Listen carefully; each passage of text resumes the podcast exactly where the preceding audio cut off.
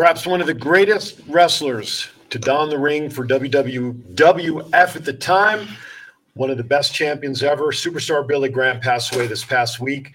Uh, he had been ill for a while, guys. Matt Mullen, Chief here, of course. Uh, welcome you to another show of Thoughts Count Anywhere. And uh, thoughts and prayers go out to the Superstar family.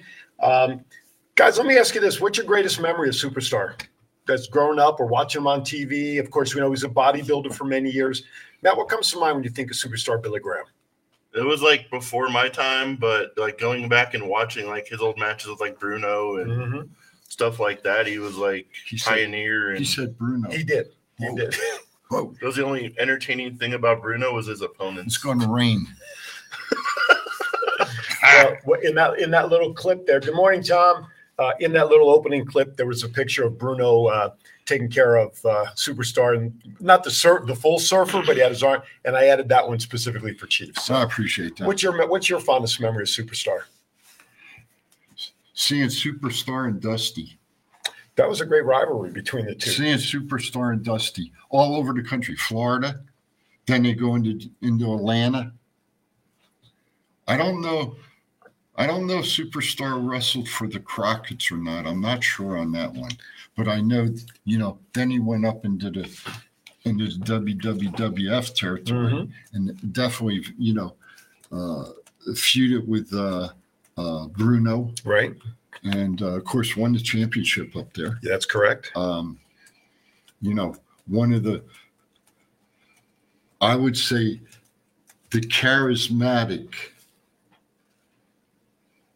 He taught some of the younger boys how to do it, hmm and You know- uh, Didn't they, Gorgeous George? They they attribute him to really being the first one that was um, flamboyant's not the word I'm looking for, but with the robe and coming in and being that different character. Then we have Superstar, who really kind of changed it up after coming off the uh, the uh, the circuit of posing and stuff. The the um, what am I thinking of? Why am I blanking? Um, uh, uh, Well, anyway, he was like Arnold Schwarzenegger, all the the muscle stuff that he was. Yeah, that thing. I okay. don't know why I'm blanking on it. But good morning, Brandy. Good morning, Muscle everybody. Um, but then, of course, as time went on, I, my moment is I was in the garden the night Bob Backlund defeated superstar Billy Graham Right. for his title. right? But then when he made the resurgence and the colorful tights and the gray beard with the black streak down the middle and, and a whole different superstar was was presented to the world at that time. Well, you know, you stop and think about it. You, you, the tie dye shirts and everything, right? Mhm. I'm going to give you one name and I want you to think about it for a minute. The Minnesota governor, Jesse the Body Ventura. That's right. If you look at Jesse's stick Mhm. or character, uh, Billy Graham was a great, great friend of his, and Mhm. that's where that's where Jesse got his uh, showmanship, Sure. shall I say? And the and the look with the tie dye and all that stuff. yes, He will be missed. Um, with the earrings. with the earrings exactly he will be missed and uh, i do want to say uh, thank you ronald bodybuilding i don't know why i can't think of that this morning um, also do on, a, on another note just yesterday having nothing to do with wrestling but the great jim brown passed away yesterday former running back 89 years old. 89 jim brown of, uh, of the browns and uh, syracuse university one of my wife's good claim to fames for syracuse As, as, I said, one of the toughest, hard-nosed running Oh, yeah. backs in the business. he didn't veer off of would-be tacklers very much. He decided to run them over.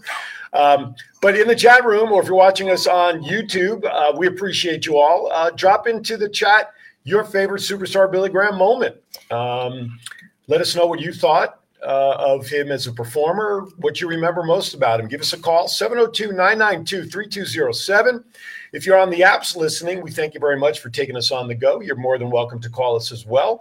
Uh, and of course, uh, if you miss all of this on Facebook or YouTube, of course, remember in about 72 hours, the show will be up and available on Roku. Yeah. Just make sure you download the WWDB TV channel to Roku, and you can get not only our show, but all the uh, um, multitude of shows that are available on WWDB TV. And there's a bunch of them. There's a bunch of them too. Plethora. Plethora. All right, with that, as always, it Good is, morning, sister. it is time to start off with I hear Wrong. story time.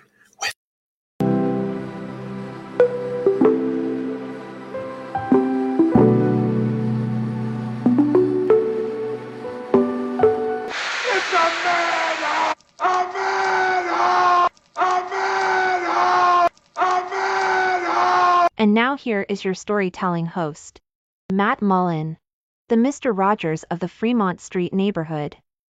Take it away, Matt. What's happening in the neighborhood? Story. He started it. Oh, Well, he said it Chief, again. chief voice activated. Is that Doing what it best is? two out of three. Trying to make my story time right here, right now. yeah. All right, Matt, take it away. All right, I got a pretty funny one. You get a call from Denny's, and they're like, "Hey, this guy or this girl's trying to destroy the store, and like knock the whole podium over." So I get over there, and I'm like, "Where are they at?" So I didn't see anybody in there, but there was a bunch of stuff everywhere. And they're like, "They went that way." And I was like, "All right." So I go running across the street, and then you hear all this noise in Viva Vegas, and like us and Free, me and Fremont Security kind of hit it at the same time and the same person is trying to destroy Viva Vegas, the like gift store. Ended up getting him in handcuffs, and realize it's like a guy dressed like a girl. Uh-huh. They're like, whatever, just wait for call the cops. And this guy says he's trapped in Cardi B's body, and was it Kim Kardashian is his baby mama? Oh, boy. The Weeknd is his son and it was just like this whole thing and shockingly he ended up in a place with like padded walls No, say it ain't so, Joe. uh, Wow. ambulance ended up coming and they're like you're going to the psych ward we have a room for you. We have a jacket with a very long couple sleeves for you to, to Mm. fit. You can scratch your back. He had his own 72 hour watch party. There you go. All oh two of them. yeah Hey, by the way, And let me, some. let me remind everybody that our guest coming up at the start of the second hour. I don't know what how much you can say about a seven footer, and because he's already in the internet green room, I have to choose my words very carefully because he's been known to come through speakers and choke people out. He'll choke you out. I know there's evidence of that. We'll show in the second hour as well. Is he a jabroni? No, oh, he's Oh, not a oh, jabroni. okay. Just checking. Good friend of mine, a good friend of the shows. We've had him on a few times. Yeah, we have. Jeff Bearden currently got a book out there, The Man Behind the Makeup. The man has so many names. I could see the number of his business Right cards. We have his book here on the That's it. podium. We'll talk about it later. It's on Amazon, so I know you can get it there. There's the book cover right there. Uh, the Professional Wrestling Life and Times of Jeff Bearden, who wrestled as Giant Warrior, Big Tiger Steel, Colossus the Gladiator, and Butch Masters. So, Those um, are all big names. and well, he's a big guy. He's got to have big name to match his, you know, his his big height there. So we'll have Jeff coming up in the second hour. Be good to catch up with him. He's he's doing some great stuff. I'm Uh, gonna, I'm now- gonna- yes. I'm going to order that. You're gonna order the book? Oh, yeah.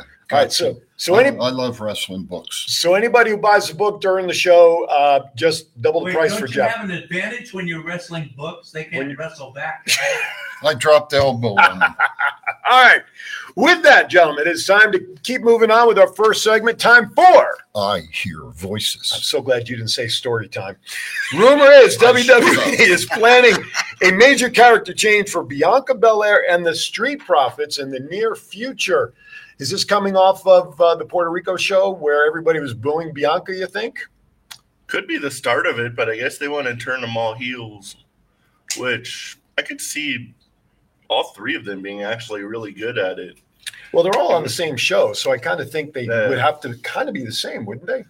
Kinda, but they always make sure like the married couples are together, even when they do like drafts and stuff. Right. So you figure once Bianca was going somewhere, the Street Profits were going automatically. I don't think it'll happen right away, though, with the, the feud that Bianca's having with Asuka now. Getting, Yeah. getting sprayed in the face the last. She got again last night. Yeah, got it partially. Got yeah, she got the green mist last Right. night. Right. So I don't, I, you know, I don't see. Eventually, I think it'll happen, but I don't think, you know, as as you guys say, there ain't gonna be two heels wrestling against each other. Mm. We'll ask Jeff about his feeling on heels facing each other. Jeff is in the green room, so I know he can see us. So, Jeff, just with a nod or a thumbs up, did you ever get? Did you ever mist people or use or vice versa? You know that green mist stuff. You did. Oh, we'll have to hear about that. So he's he's been misted or mi- was the mister. Hey, it was Colossus. He can do anything he wants as Yeah. It's a Colossus. Green Hornet. Yeah. It's a great. Okay. That's right. All right. Uh, rumor is WWE sees Solo Sikoa and Gunther as main event stars for the next 10 years. That's a long way out to predict that. Don't you guys think? I mean, 10 years? Not saying like 10 years from now, they're saying for the next 10 years. No, I understand. I understand. Uh. But it's, but, but in order to have that main event stars, at some point, would they not to eventually hold the heavy, a heavyweight title, not just the tag or internet or intercontinental title? Is is the if one of them holds wins the heavyweight title, Right. does the intercontinental title then become relevant again? I think it is relevant just because Gunther's held it so long that And it I has don't like disagree prestige with- to it. I don't disagree with you. I, I agree.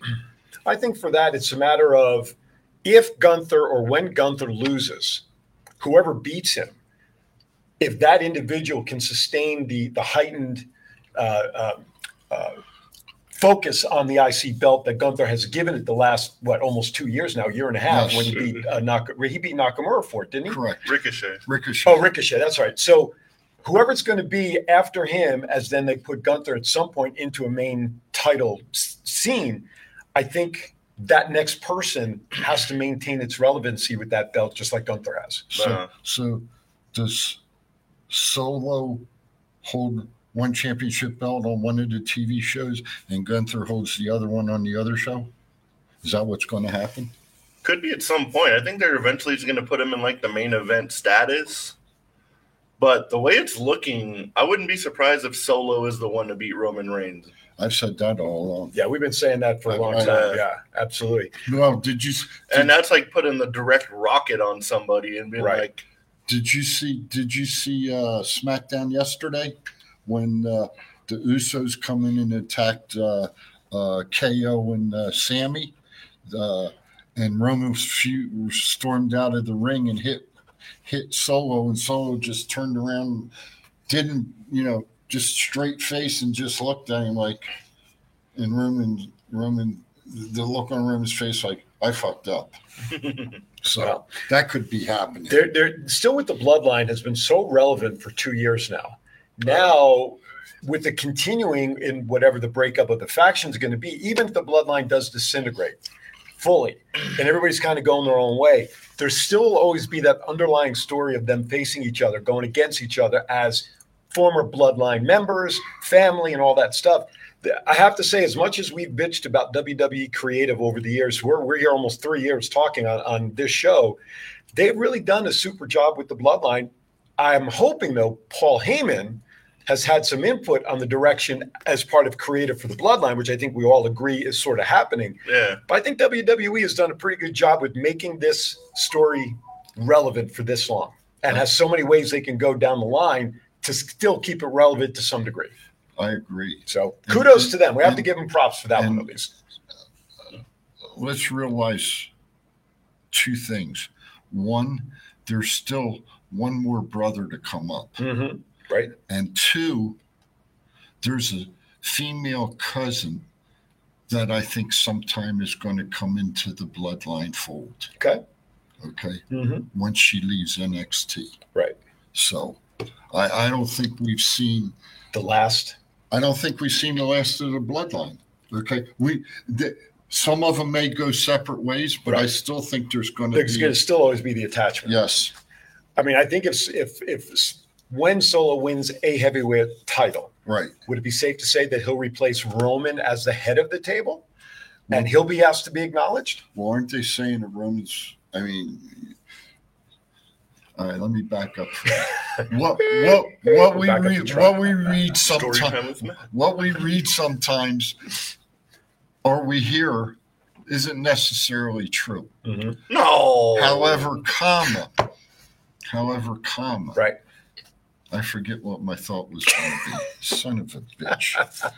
All right. So you think about that. Let's go to the Oh, left. Oh, okay. He remembered.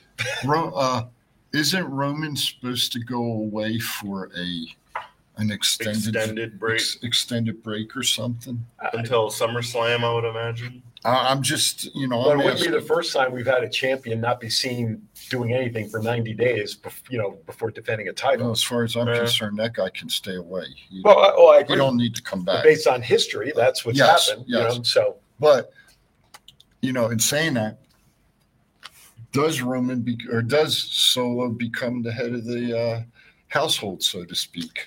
In a way, if he gets one of those heavyweight belts around his waist and the and the bloodline as we know it today, in my opinion, I think he becomes the new anointed head of whatever the faction will look like when he becomes champion. And I read also Triple H's love in the faction and is trying to build more factions within WWE as well. He loves that routine. So we may see somehow the new bloodline 2.0 down the line. You know what I would love to see, Mhm. and and it, and this is just my thought. I would love to see Solo Sikoa and Karrion Kross in a match. Oh, yeah. Absolutely. Oh yeah, for sure. I would love As long as. The Rock is still in that family, Solo and Roman are the head of like the picnic table, the kids table. and Roman or The Rock's the head of the real table The adults, that needs to be addressed on WWE television at Right. some point. like that commercial. Get your shit together, Yeah. WWE. like the There you go. commercial. All right, last rumor before we go to break. Where we at? WWE might move SmackDown from Fridays, and if they do, what day of the week should it be run? My first question is, why would they be looking to remove it from SmackDown? What's happening on Friday that they would want to move it? I mean, AEW's got the new show popping up on a Saturday. Uh, what other night of the week is there? There really isn't. Sunday. Uh, I would not. I, in my opinion, I wouldn't run any any stuff on on Sundays, but that's just my opinion. People are out they, and they used to Sunday mornings. They used to run that show with Todd Pettengill. but that was more like a review show. There wasn't a, It was like still- a show now. It was still a wrestling show. Yes, sir. it was. Yes, it was. a wrestling show. But it's not on anymore. I can see Vince being real petty and like going moving it to like Wednesdays or Friday or Wednesdays or Saturdays just to mess Again. with Collision or Dynamite. I'm not. I'm. I'm I- not going to say. I'm not going to say Vince wouldn't do that. But I would think that to me that's stupidity because you're you're. s- You've already lost to AEW. What's the old saying? You spite your nose to, you know, Save your face or yeah, something. something like that. Well, that, Cut that up your nose to spite your face. that's it. Vin, That's that's the old guy. That's what Vince Uh. would be doing. In, in my mind, if he if he switched it, if he went off a Friday, you keep, you know, you don't want to you don't, you don't want to match up with your predecessors. You know, you, you don't want to match or you, your opponents, so to speak. Well, they- AEW. I don't know. The Monday Night Wars were kind of a thing, and it was kind of a big deal. That was a that was a different era, though. But NXT Different era. already lost to AEW Dynamite on a Wednesday. WWE lost to AEW. That's why NXT's on Tuesday. I would not, in my opinion, to try to go on the same night against Dynamite or even against the new show on Saturday, in my opinion, does not make sense. They already have proof in the pudding they couldn't do it against a company that was just starting. Uh, even though it was NXT. Now we don't know what Raw or SmackDown could do against Dynamite ratings wise. Maybe you test it. But NXT and a lot of the NXT people are now wrestling on the main roster, and NXT could not beat in the ratings AEW Dynamite. I don't know that I would go back to the well so quickly. I gotta say, um, I, I've been watching the wrestling shows. I would hope so. because I can I can get them early, so it's before my bedtime, like five o'clock in the afternoon. I can watch them now, you know, so I can go to bed at eight or eight thirty or whatever. But anyway, um, I would think, and this is just my opinion. You keep Raw Monday, all right. You you put NXT on Tuesday. You got AEW Wednesday. There's nothing. Well, Impact if you can get Impact, is Thursday. Friday SmackDown and AEW, and then Saturday is going to be the other AEW show. Collision, that's the name of the show on Coll- Saturday. Collision. Okay, so so we're gonna have basically we're we're gonna have wrestling six days a week, In theory, with as much that's out there now, uh, you and know, there's more. oh, of course, of course. know, I mean, you- MLW and all the other, If you you know, want to and you want to go on FITE TV to order New Japan. Japan, right or- sure we there's more than enough wrestling to make seven days a week but nobody Yes, sir. really talks about all those other fringe organizations for the sake of a better word everybody seems to focus more on AEW and WWE because they're the prominent ones that are, have the contracts that are on the national scene. Um, so we can we do. You're right. We do already have wrestling seven days a week because of YouTube, because of DVRs, because of all of that stuff. But the prominent thing is where's where's Vince going to make his his mark? We'll have to see what happens. I would like to see it not move to to tell you the truth. Um, Ben Hall suggests, Good morning, Ben. Sunday could just be pay per view day. I kind of like it on a Saturday Yeah. night personally, because then you don't have to worry about staying up late Sunday to go into uh, uh, work. Uh, Thomas says, our, our historian, I, I, thought he was supposed to be working. Uh, could Roman being pissed at the twins all be a swerve? And Jimmy and Jay actually helped Roman and Solo win the belts, the tag No. belts. No. And in No. Thomas's opinion, SmackDown would destroy Dynamite in the ratings. All right, with that, we are running behind in our first break. We're going to step aside because coming up at the bottom of the hour ish, we'll have Chiefs rant. We'll keep talking about some WWE. And just a reminder, top of the hour, our guest Jeff Bearden, the Giant Warrior. He is waiting patiently and hopefully being entertained by us. Um, if not, we're entertaining ourselves. If nonetheless, and everybody out there, thank you for watching. TCA thoughts count anywhere. We'll be right back. This is John Cena. I just, I just, I just wanted to send you a congratulations on your podcast. Thoughts count anywhere, because indeed they do. Thoughts are important. I mean, what would they, we do without them? And how can they not count anywhere? Is there a place that thoughts don't count? I can't think of one. Well, I just wanted to say thank you very much, congratulations, and good luck on the podcast. Thoughts count anywhere because they do. Infinite Wellness, a woman owned family clinic in the heart of Las Vegas specializing in regenerative medicine. Our stem cell and exosome therapies have helped patients avoid surgery, repair joint tears, improve CTE symptoms, become pain free, and continue activities they have grown to love. Whether you need to begin your health journey, stay at your peak, break through a barrier, repair your body, turn back the signs of aging, or boost your beauty, Infinite Wellness can help you achieve your goals and reach your potential. Ding, ding, ding, ding. Good morning, all. Welcome back. Wow, I had to say, I thought, I thought that was pretty good. it was, oh, and Oh, you caught me at a time we're coming back. I couldn't respond to it. Just checking. Yes. Welcome back to Thoughts Count Anywhere, 702 992 3207.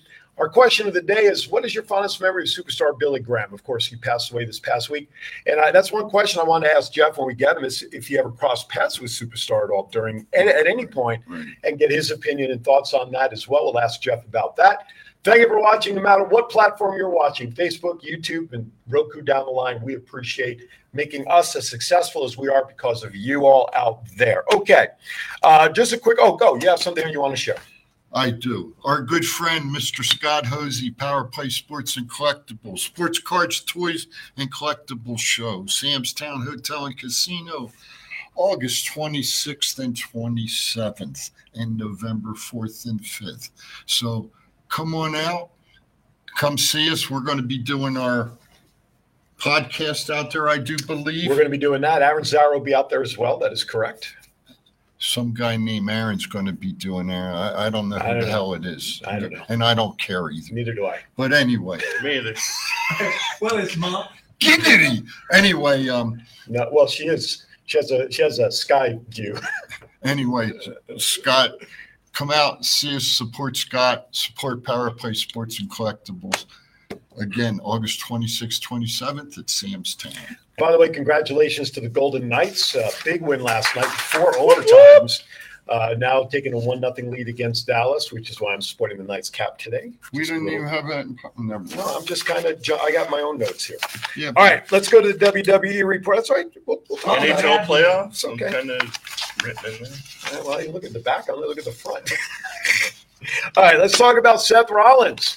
Seth Rollins missed Raw last night, and as has been noted uh, this past week, uh, Matt, he's been involved in uh the new Captain America movie. Is that right? Yeah, he plays like one of the villains in the movie.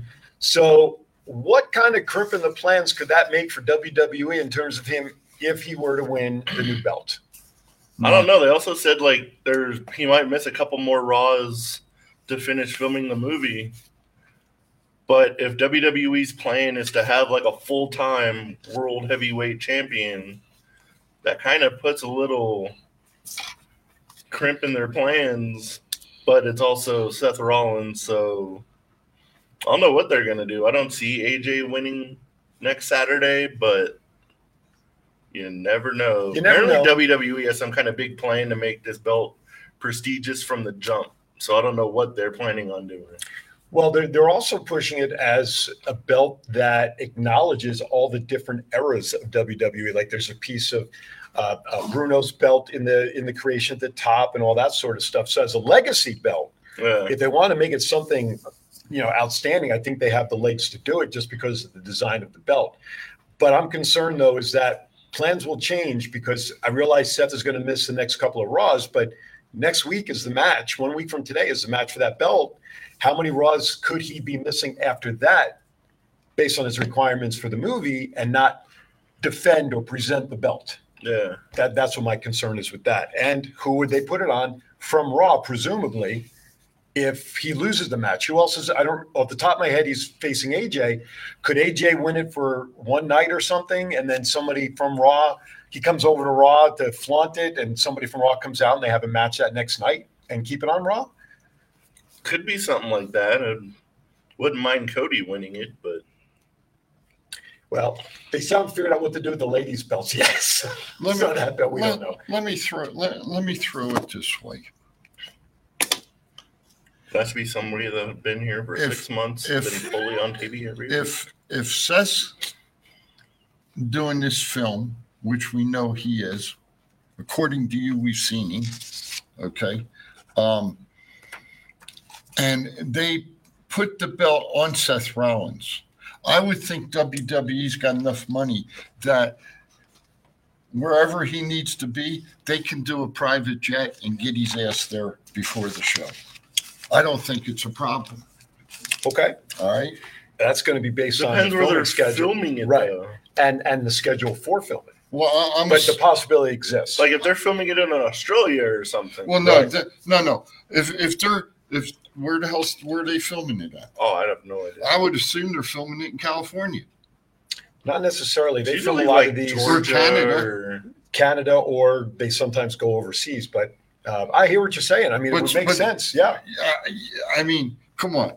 If they if they want him at the show, you know, they're gonna get him at the show because if they didn't want him to do the movie, they would have told him at this time you Right. can't do the movie. And another thing they could do is is that they can do a vignette if the filming is in a relatively reachable area. A vignette. We'll have somebody attack him or approach him about the belt on the movie set, Yeah.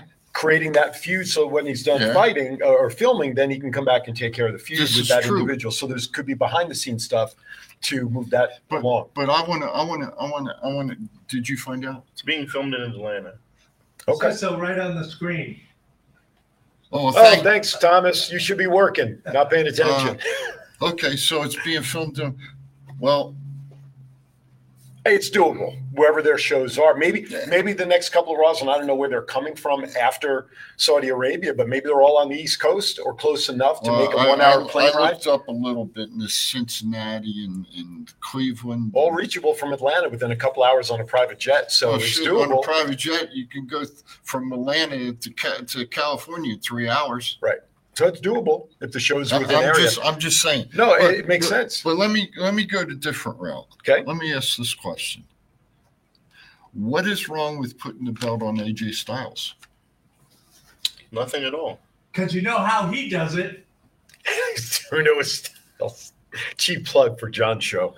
Um, the only thing, I, you're right. There would be nothing wrong with him having the belt, except when they announced the belt, it was supposed to be a Raw specific belt, was it not? Yeah. That's Yes. the, that's the only caveat to AJ, unless he wins it and the entire OC moves over to Raw. Yeah. Wasn't wasn't there something said though that that uh, people could shift? Well, they, they could shift people anytime, I'm sure. So you know, maybe one faction goes over to Raw and another faction goes over to SmackDown. So let's say they come over to Raw after if AJ were to win it. Right. What three wrestlers or what faction that's on Raw right now would you shift over to SmackDown as a swap? All right, I, I'm I, mean, I don't know. I'm not sure. Just uh, answer me this question. Sure. You know the big guys. that come out The with Vikings, Yeah. Viking Raiders. Are, are with- they on Raw?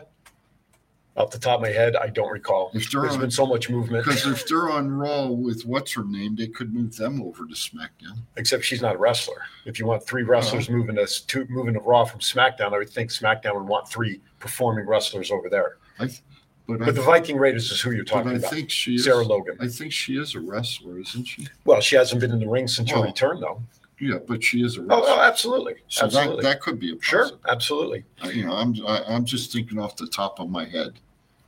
That's pretty damn good. That was very good. Thank you. Ronald Young just said, Thomas Burnett, go back to work. You've just been fired from the show. And uh, Ronald does clarify that they are on SmackDown. Oh, then They're- Thomas says they're a part of Raw. All right, you guys figure it Hey, out. any anyway, uh, Tom Thomas, I hope your dad's doing well. yes, absolutely. Prayers out to your dad. Absolutely. All right. With that, we are at the bottom of the hour, which can only mean one thing. It's time to ring the bells and sound the horns. Why? Me, me, me, me. because it's time for the Chiefs rant.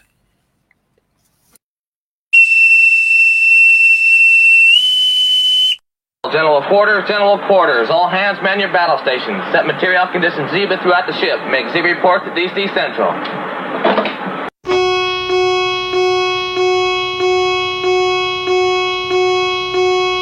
Because the chief says so.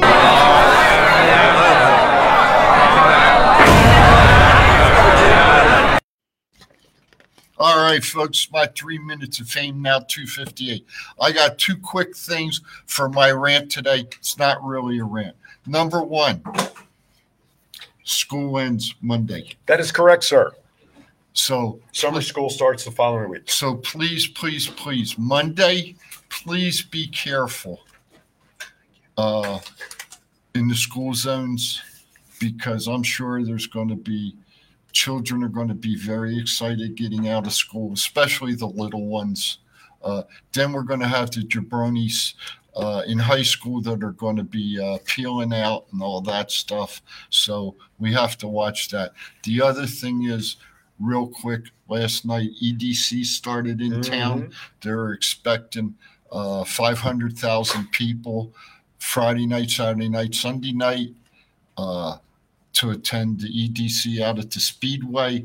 So traffic's going to be jacked up. My uh, my heart goes out to my colleague here, Mr. Matt, uh, because you're going to have to deal with him down uh, down where you work, brother. So uh, my prayers are with you for the next couple nights. But you'll have some nice viewing. My prayers for them skimpy outfits. Please pray for me, everybody. Yes. And with that, that is the Chiefs rant today. So EDC, for those who don't know, stands for Electric Daisy Carnival. But my wife and I were invited uh, to to join a group of people to go to the Comedy Cellar at the Rio last night. And the host comic, for the comics were great there last night. We had a great time. But the host comment commented about EDC, about the outfits, and he says, "It's crazy to have all these women with these skimpy outfits." For, for the erectile dysfunction convention. That's what he said EDC stands for. Man, With some of them girls wearing dental floss, I'm Oh my god! I don't know. It disappeared. I couldn't tell. I mean, Hey, I had a I had a friend text me yesterday wanting to sell uh, wanting me to sell ice out of EDC for eight hours, Mhm. twenty six dollars an hour. I don't doubt it. Cash or W two employee? Cash. No, What are you it doing sitting here? You get paid in ice. you get paid in ice. Hey. Exactly. Can you believe that? That's I know that the people go out there to work. I mean, that's it's it's a good deal if you have three days of stamina. Grueling. It's it is grueling because you're on your feet all those hours for sure. And you asking me why I'm here? I, You- I know. Duh. All right. Speaking of titles, last night there was a situation Was on that short enough? That was no, you were fine. Right, You can take checking. that's that's cool. But but the school thing is is correct. Even though school's Oh, yeah. out, Please still keep an eye out for kids. But keep in mind, summer school extended uh, school year for three weeks begins the Tuesday after Memorial Day. Five days a week will end. The last day will be June 16th. So there's still three more weeks of where schools will be active. All right, Liv Morgan, uh, due to her undisclosed injury, apparently has was bad enough now, even though reports early said it wasn't serious. It. The ladies had to vacate the tag titles, and now there's a fatal four way next week uh, where Raquel Gonzalez has an opportunity to pick a mystery partner to stay in the tournament.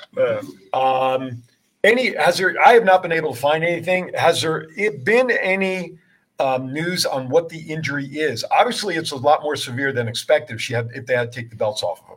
I haven't heard anything of what the actual injury is now. Okay.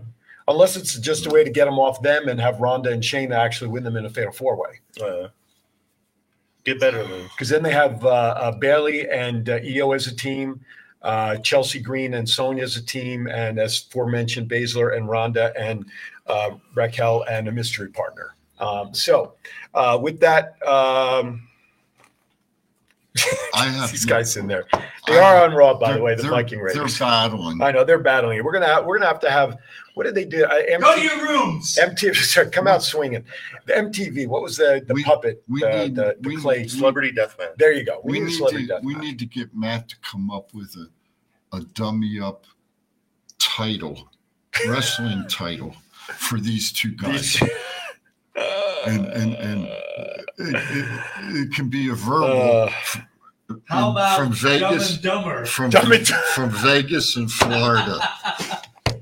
If only there was like a title made for the You want to hear the most annoying might. sound in the world? Go ahead.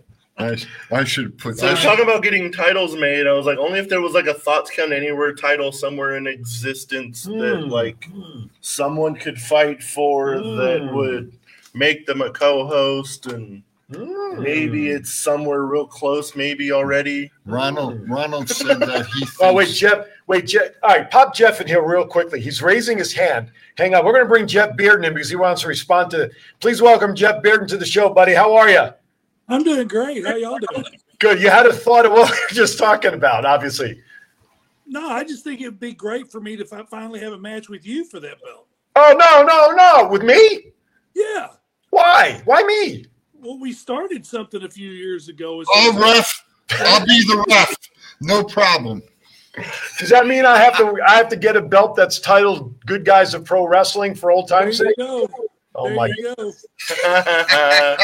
There you go. There it is, ladies and gentlemen. Back to the past. Jeff and I, a number of years ago, co-hosted uh, "Good Guys of Pro Wrestling" on Fox Sports at the time, and uh, we decided, for stupidity on my part, to recreate the Andre the Giant Bob Uecker scene in WrestleMania One. And uh, if you notice, since that picture, I lost a few pounds. That's because he actually squeezed it out of me. I really never did the sleeve surgery. Beat the shit out of he squeezed the shit out of me. Oh, He just kept squeezing and squeezing, and I a lot just of shit. a lot of shit. You ain't get it. It's better than probiotics, I'll tell you. Uh, but uh, yeah, so I found that this morning. I thought Jeff would get a kick out of it. But I, but I will say this: you know, most seven feet individuals when we see them on screen are monsters, and Jeff portrayed and did a great job of that. But I will tell you, Jeff is one of the nicest guys. Now that, he, and I say this because you're two thousand miles away from me, and you are not wrestling anymore. Uh, but I, you know, obviously, I'm uh, good friends with him and his wife Brittany, and actually, his wife Brittany helped finish up my book. She was the ghostwriter to help me finish and publish the book. Um, Smart lady. uh, Jeff, I'll tell you what, Jeff is a, is a great guy. And, and you talk about history. You want to talk about a guy that's got knowledge in his head um, outside of the book where he tells his story. Um, this is a guy that I got to get you back on the air dude, to do something on a regular basis. That's the bottom line. Maybe we'll get rid of Roland and Thomas. We'll just have Jeff as our co host. What do you think about that? Would that be an upgrade? That's just, the, I'll the- you could come out of retirement for that? Sure. All right, we could do it this way. Oh shit. Wait a minute. Maybe, Wait a minute. No, I ain't doing no three on one. Hell no. No. No. That's where Chief draws the line. No. To drop the anchor on Chief. that's yeah. That was a good one. I like that. That was good. We're- yeah, the thing is, is that Jeff had so many personalities, as I alluded to in his introduction earlier. I don't know that I'd want to face any one of them. Every one of them, as I've start, as I've read the book, just as nasty as them all. And we read story, we watched the show Dark Side of the Ring, and we saw the stories of guys wrestling in Mexico and guns and fighting, and you know Oh, all yeah. that. You- When you you said you're going to get the book, when you get Oh, it, yeah, the yeah. opening chapter alone. I, I don't know how to describe it. Where he literally was stabbed, and this is just in the opening chapter. That was in Mexico, wasn't it? No, it's in South Africa. That's what I said. South Africa. It's just east of Mexico. I was No thinking, matter what name he went by at the time, he still got to be like, I know exactly. Nope. Trust me. I, you should see him next to my wife. You want to see a funny ass Did you picture? did you ever wrestle down in the Cologne area down in Puerto Rico at all? Oh Jeff? Oh, yeah, So, that, was my, that was really my first big start. so you seen the craziness then? Oh yeah. It's it's just nuts. It's just that. So you know what, Jeff? If you don't mind, you're, can you stick with us from this point forward? Sure. All right, why not? We got you. Are, are you good till eleven? Till the show's done? Yeah, I'm good. All right. So now introducing our celebrity special guest co-host for today's show. Yes. For we'll get to the book at the top of the hour only because that's where I've been telling people we'll actually talk about that. So we're gonna have some fun. We're gonna just keep talking topics. Chime in. Uh, we'll turn to you to any thoughts you might have um, on anything we're talking. Do you have any thoughts on anything we've already talked about? The belts, the heavy, this new belt that Seth Um, Rollins may win against AJ. Anything along any of that? You know, I worried about the whole movie situation with Seth and stuff. I mean, Seth, I think is the right person to put it on. He's kind of been the big carrier and stuff Raw for the last you know, last while. So I mean, I, I would I really look at him to put it on Seth, but I'm you know y'all were talking about earlier, so I don't know what the shooting schedule is and stuff for the for that movie he's doing with Captain America. Right. Well, it'll be interesting to see how that pans out as we as we saw during the logistics. If he's filming in Atlanta and some of the upcoming Raws are within a couple of hour jet flight time, it's conceivable if the schedule works that you know he can go back and forth and do what needs to be done for the title. Um, did you cross paths with superstar Billy Graham? No, I never got the chance to. So if I've, you know, I've got a, a friend of mine that was really good friends with him and stuff. That's also, uh, you know, an ex wrestler and stuff, and a very big, you know, wrestling historian, Bill Anderson.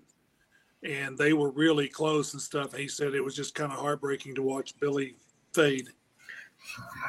Yeah, I mean, he was such a great figure in wrestling. I mean, he was really the first. Uh, he was really the next one to take Gorgeous George and the the Ali type of interview stuff. He was really the first one to get going after, you know, after Gorgeous George. Right. You know, and I, I was going to say when Aaron when Aaron said that, uh, my first thought was Gorgeous George, then Buddy Rogers, and then Superstar. Yeah, Roger stuff was up there too.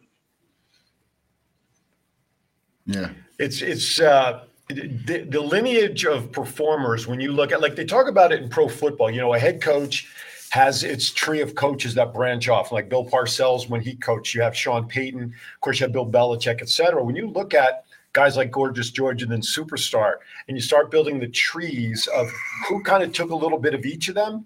Oh And- yeah.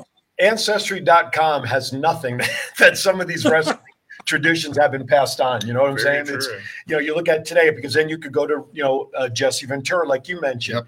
Ric Flair, of course. You know, you can go right down the line, right? Um, it's it's yeah, it's it's just nuts how the lineage is there, but that's part of wrestling history, right? I mean, Yeah. Sure. in other sports, you could talk to a- an athlete today, and we'll just use football for an example, only because Jim Brown passed away yesterday. Yeah. You can talk to some of these young players coming into football now, coming out of college. They may not even know who Jim Brown is or Barry Sanders. Well, wrestling, though, seems to be very different because it just seems everybody knows the lineage and history of the golden era of pro wrestling. And I'm there, I'm talking about, let's say, pre 75 or pre 80, even though here we talk about 90s as our dividing line. But you go 80s back, I would think it's really the true golden era of pro wrestling, where you have all those great names, Bruno's and, you know, Larry Zbyszko, and of course, going even further back. Jeff? Oh yes. I mean, that was probably the golden age and stuff was like mid seventies to nineties, I would say. 70s to 90s, that's fair. See, I see. I think about it. You know, Superstar comes out. The first guy that came to my mind was Jesse Ventura. Mm-hmm. Okay, Mm-hmm. if if Jesse didn't steal Superstar's character, his his his his, his appearance, The multicolors, everything. you know, and and Jesse carried it forward. But you look at it today. Well, I think about it, and, and you know, maybe it's uh, um, uh, Big E and, and and the boys wearing the tie dye and all Mhm. that. Maybe they Mhm. took a little bit of that from Superstar and they're moving it forward. Right. You know, uh, so we don't lose it. Right. We don't lose it. It carries forward. It's a legacy. It is Yes. what is what happens. So, all right, let's get back to our to our list here, and we'll pick up a couple other topics. John Cena says he wishes he could still be in WWE every day, but his body, of course, just can't do it anymore, and doesn't want to give the fans a bad product. Um, we all, I think, we're all in agreement that he's he's done as a full time Oh, performer. He's been that way for a handful of years, especially with his movies and TV stuff. I, I appreciate the fact that he recognizes that he doesn't want to go in there and not provide 100% that he can and has been known to do and not give a good product, a good match. True. I think we saw this last appearance against Theory was not a long match. I think we can all see. I I saw what I thought was some ring rust and, and things that just were not Cena esque in tradition. Uh, I'm happy that he acknowledges that. That maybe Yeah. you know it's it, I'm done. He hasn't said I'm retired. However, your thoughts on on Cena's perspective on this? I think it's definitely good that he sees it like that because there's a lot of wrestlers out there that are that'll just keep going, and he doesn't want to tarnish his legacy like that. Mm-hmm. But you can kind of tell, like WrestleMania 39, that like full Cena was just not there, Right, right. Because when like he left the ring and he like walked by us, he was so out of breath that He blew up, is what they say. he right? was. He's definitely used to the movie schedules. That's right. Movie schedules and uh, his the TV show. I think you went to the bar with Ric Flair and they talked about it, and Rick told him, "said That's it. Don't do it. Don't do it anymore. I, that's my impression. That's Do you what think I- he talked to what Ric I, Flair about retiring? That's what I think happened. You know, if you remember Flair's retirement, Oh, sure. when he talked about him and Cena closing the bar at Yep. three something in Yep. the morning, that's the reference I was making. Jeff, when you stopped performing on a regular basis, how, you retired how many years ago? Uh, 2017. Okay, and you So wrestled. almost and you six re- I'm sorry. Okay, and you wrestled for how many years? almost 31. So, Holy shit. well, it's not bad for a guy who's only 35, right? Yeah, no shit. Um, so here you are, you're six years removed, seven years removed from that retirement announcement or decision. Was there any ever, was there any inkling or itch that came to you and said a couple of years later after you retired, you know what, I got one more match in me? Or did you know you were D-U-N done six years ago? Yeah, I, I you know, there's always that hope or the the the wish and stuff of wanting to get back in the ring again. You know, because I mean, I miss the performing part of it. I miss being in front of the crowds. But I, I pretty well knew and stuff when I did my last match and stuff that I was um, that it, it was time for me to stop. And then, of course, you know, as you know, Aaron, stuff I got diagnosed with uh, with Parkinson's Parkinson's. uh, about Since- five months after I had my last match. So Right. Yeah. it was Right. kind of the you're done. Yeah, with, with that diagnosis, I could see the, the closure for sure. Um, it's it's curious, you know, getting that itch, but Cena at least recognizes it Uh, and and is going to uh, keep that in mind moving forward. All right. Um, yes, sir. You can have the pen there. Let's see. What's the next topic we want to go to? WWE's quest to legalize gambling may be meeting some. Uh, who actually thought that was going to happen? well, they they don't they they have in the past on on I'm still going to call them pay per views. Screw the PLE stuff. Um, in match things like who's going to be the first to deliver, you know, this kind of move or whatever during a match or whatever. But Uh, I I, I think it's a farce that they're even that some company I don't know it, was, it wasn't DraftKings it was one of the other ones um, thinking about putting betting on pro wrestling. I mean, come on, really? I got to know somebody in the company be like, I'm going to be rich. Yes. hey, the script writers will be able to. read- That's right. That's right. Talk about insider trading. Yeah. Um, Bray Wyatt has been been removed from all internal rosters. Uh, however, um, they have not. They've got him on like some deactivation list, like uh, Uh, like an injured performer would be. Um, Jeff, what's your take on the situation with Bray Wyatt? Obviously, when when they brought him back, there was huge fanfare. They did the Uncle Howdy storyline a little bit with uh, with Alexa. That's all gone away. We haven't seen Bray in quite some time. You know, I don't know what the the situation is. I'd love to know what it is that's supposed to be wrong with him. But I mean, it, it in some ways and stuff, it kind of felt like they got him up there. They did the big white rabbit thing, and they didn't really know where to go after that. I mean, I don't think LA Knight was the right person to put him in, and that match was terrible that they had on that pay per view. You know, so I, I don't know. Except, I mean, I know he, he's a very well liked character that people would like to see come back, but Right. Will, who knows? What's your thoughts on it, guys? Bray Wyatt. Oh, okay, you were gonna. On Bray, Yeah. Obviously, his return Oh, was not I was want not been good. I want Bray to come back when Bray's able to come back mm-hmm. and when Bray and the WWE get together and come up with a game plan itself. I think it would I don't I don't think everything was worked out before they asked him to come back. Well, if it wasn't, my shame on them because they certainly have plenty of time.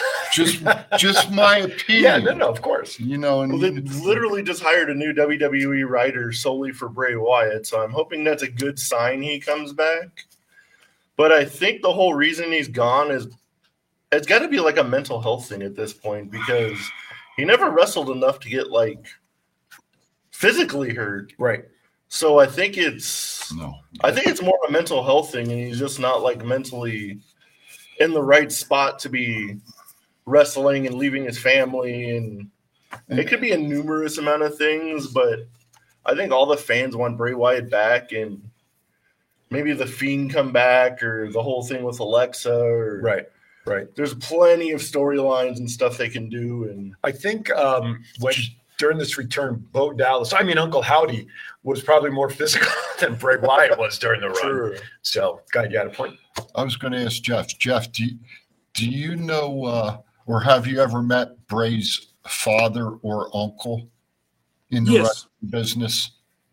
Yeah, Ja- you know, Mulligan, I did. Yeah.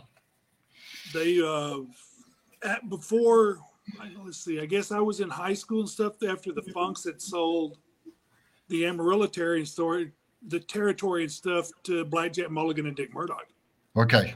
Okay. so i got to know mulligan a little bit during that time okay. Jeez. Talk about two guys, Murdoch and Blackjack Mulligan. Holy oh crap. what a pair those two were Exactly. But then throw Dusty in with them, and then you really got a trio. oh well then add terry funk and then i mean then you really have got it going Well, well, but then if you add Funk, you got to add Bruiser Brody. Yeah Did you ever face Brody? No, I, I got to meet him a couple of times in high school and stuff when um, the Von Erichs bought the the Amarillo territory and stuff from Mulligan and Murdoch. Then I got to know the Von Erichs a little bit and Brody as well. You not too long ago, Jeff, and you have to refresh my memory. You were inducted into a Wrestling Hall of Fame out that way, correct? Yeah, the Southern Pro Wrestling Hall of Fame in um, 2015.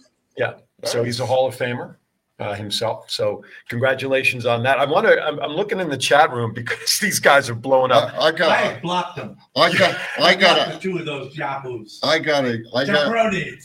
I got to become friends with you on Facebook. God, I got, I want to talk to you. Oh God, Go do Yeah. it, Jeff. Yeah, that once you, yeah, buddy. he'll only want to talk about Bruno Sammartino. Anyway, Man, No, I you just should. Heard I know a lot Yeah, you did exactly. Um, I want to. I just want to talk about something that's in the chat room because it was on the heels of the betting line. Um, somebody, I think it was somebody. Uh, oh, it was Crawford. He says, "Do you Hi, think Tom. WWE Vegas attractions in the pipeline?" And let me just say this: What the hell's Vegas attraction? a hotel, a casino, a WWE casino. They had the WCW in the Tropicana for a while. Really? That didn't last very long. But they're also talking about the fact that Vince was looking at Dolly Parton's place down in in was it Tennessee? I'd be wherever she looking is. at Dolly Parton's place. Well, too. that's that's hell yeah. that's a different roller Oh, coaster. okay. Uh, however, they're not talking about the fact that the Royal Hotel on Convention Center Drive, there used to be the old blue building yeah, that the Debbie Reynolds Hotel. And Jeff, you were here, I think, when all that was going on. The Debbie Reynolds Hotel was supposed to be purchased by WWE and be turned into a WWE themed hotel. Then that didn't happen. And that's when WCW took over part of the Tropicana. They hosted pay per view events, they had a whole thing set up. And so they've already tried that stuff. WWE tried getting in here to buy the building, that fell through. WCW, like I said, they were short time in here. I don't know that a wrestling a hotel would really go over very well with the international. For some, it would from international because we know how big wrestling is across the world. I must have been But- overseas then. I- well, I don't know. I, don't remember. But you know, the restaurants never did very well for them. So I mean, why get into Right. something even bigger? Right. Hey, Jeff, before I got a question. I always get told that this can never happen. It still can't. Can I know what you're there can there be a heel versus a heel match? Sure. Thank you. I Hell wouldn't say yeah. there's heel match. Ah, I mean, I, screw I, you guys. I've been a heel and worked with Abdullah. You know, for anybody ever watched Abdullah the Butcher and stuff, I've worked with Abby as a heel. It's all a matter of how the crowd accepts it. Oh, see, you just see you ahead. just not going to accept. See, these guys bust me every freaking week, and I always have said you can have a heel versus a heel match. I've oh, always said that. These two say no, you can't. There's got to be a good guy and there's got to be a bad guy. No, there doesn't. No, not really. I mean, look at you know the big feud with Brody and Abby and stuff. I mean, both of them were heels more than they were baby faces, and, and they've sold out arenas and stuff all around the country. That's why it's called professional wrestling.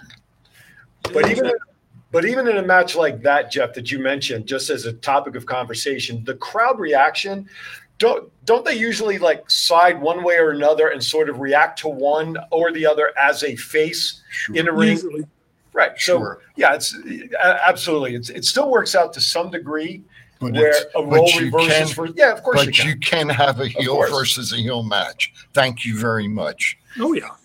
Chief don't know what he's talking about. I never said Still don't. See, see? I, wait a minute.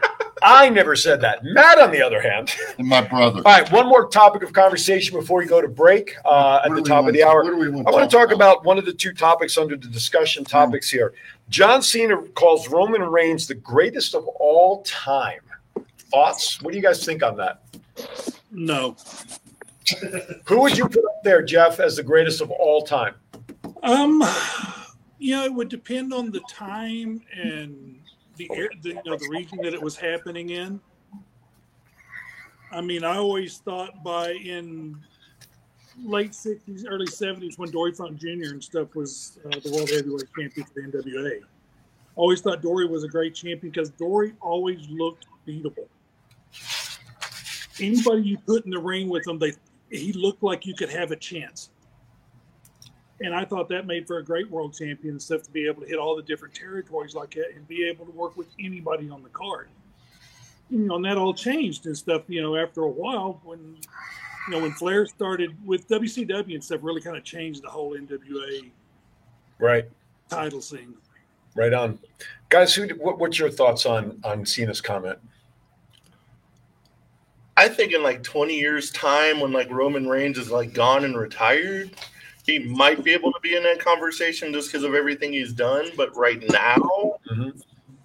I wouldn't put him in that category. Well, I Chief? think the greatest of all time is You, you know, Yeah, I'll give you a moment to think on that. one one name we we don't hear a see lot. how Of, old this is going to we don't hear a lot about as the greatest of all time. A person that See Bruno. do, no doesn't come up doesn't come up in the conversation a lot is Lou Thesz. That was a completely different era, though. Exactly, but when you say greatest of all time, Freddie Blassie. when you when you say greatest of all time, do we include all the eras or just the current era?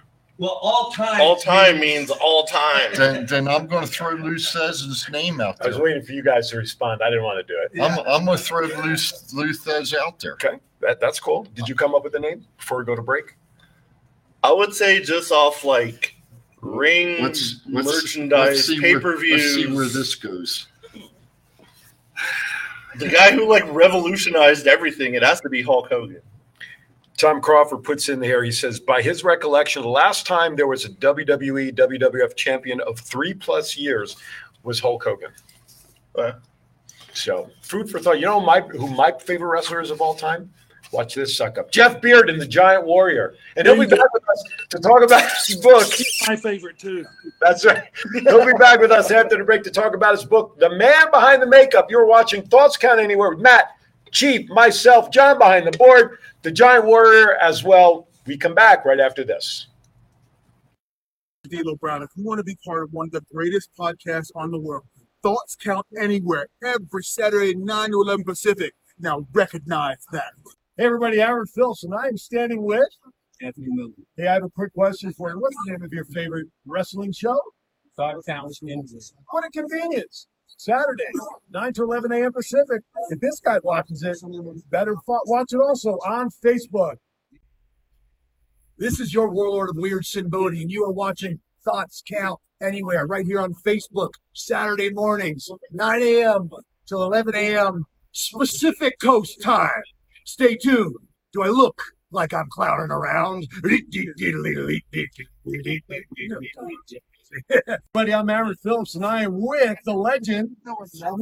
And Sabu, you were telling me earlier about a special wrestling show that you really like, and that is what?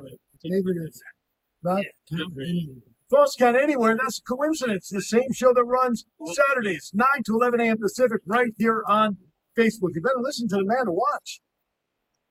Aloha, this is April Hom, the Royal Hawaiian from Glow, and you're watching Thoughts Count Anywhere.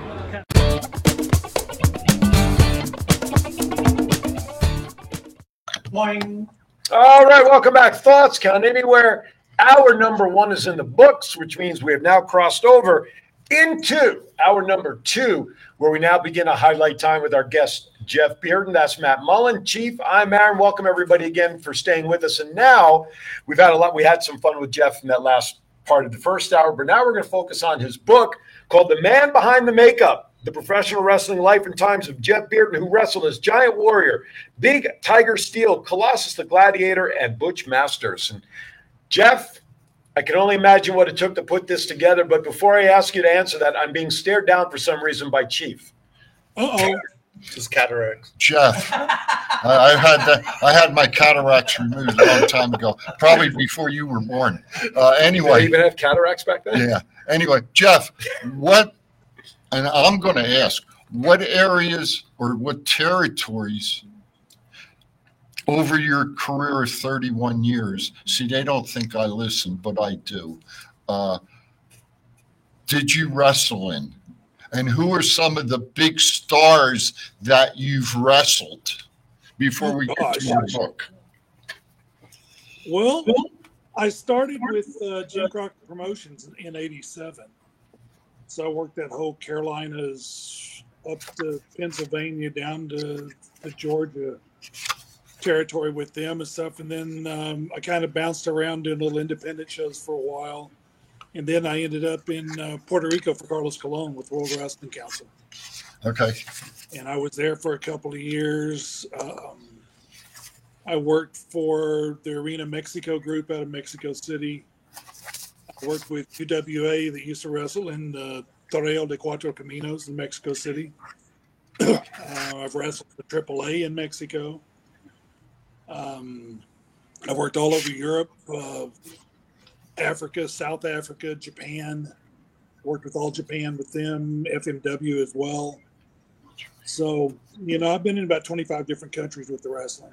So, Was all was all Japan was that was all Japan was that Baba that was Baba's Okay. company.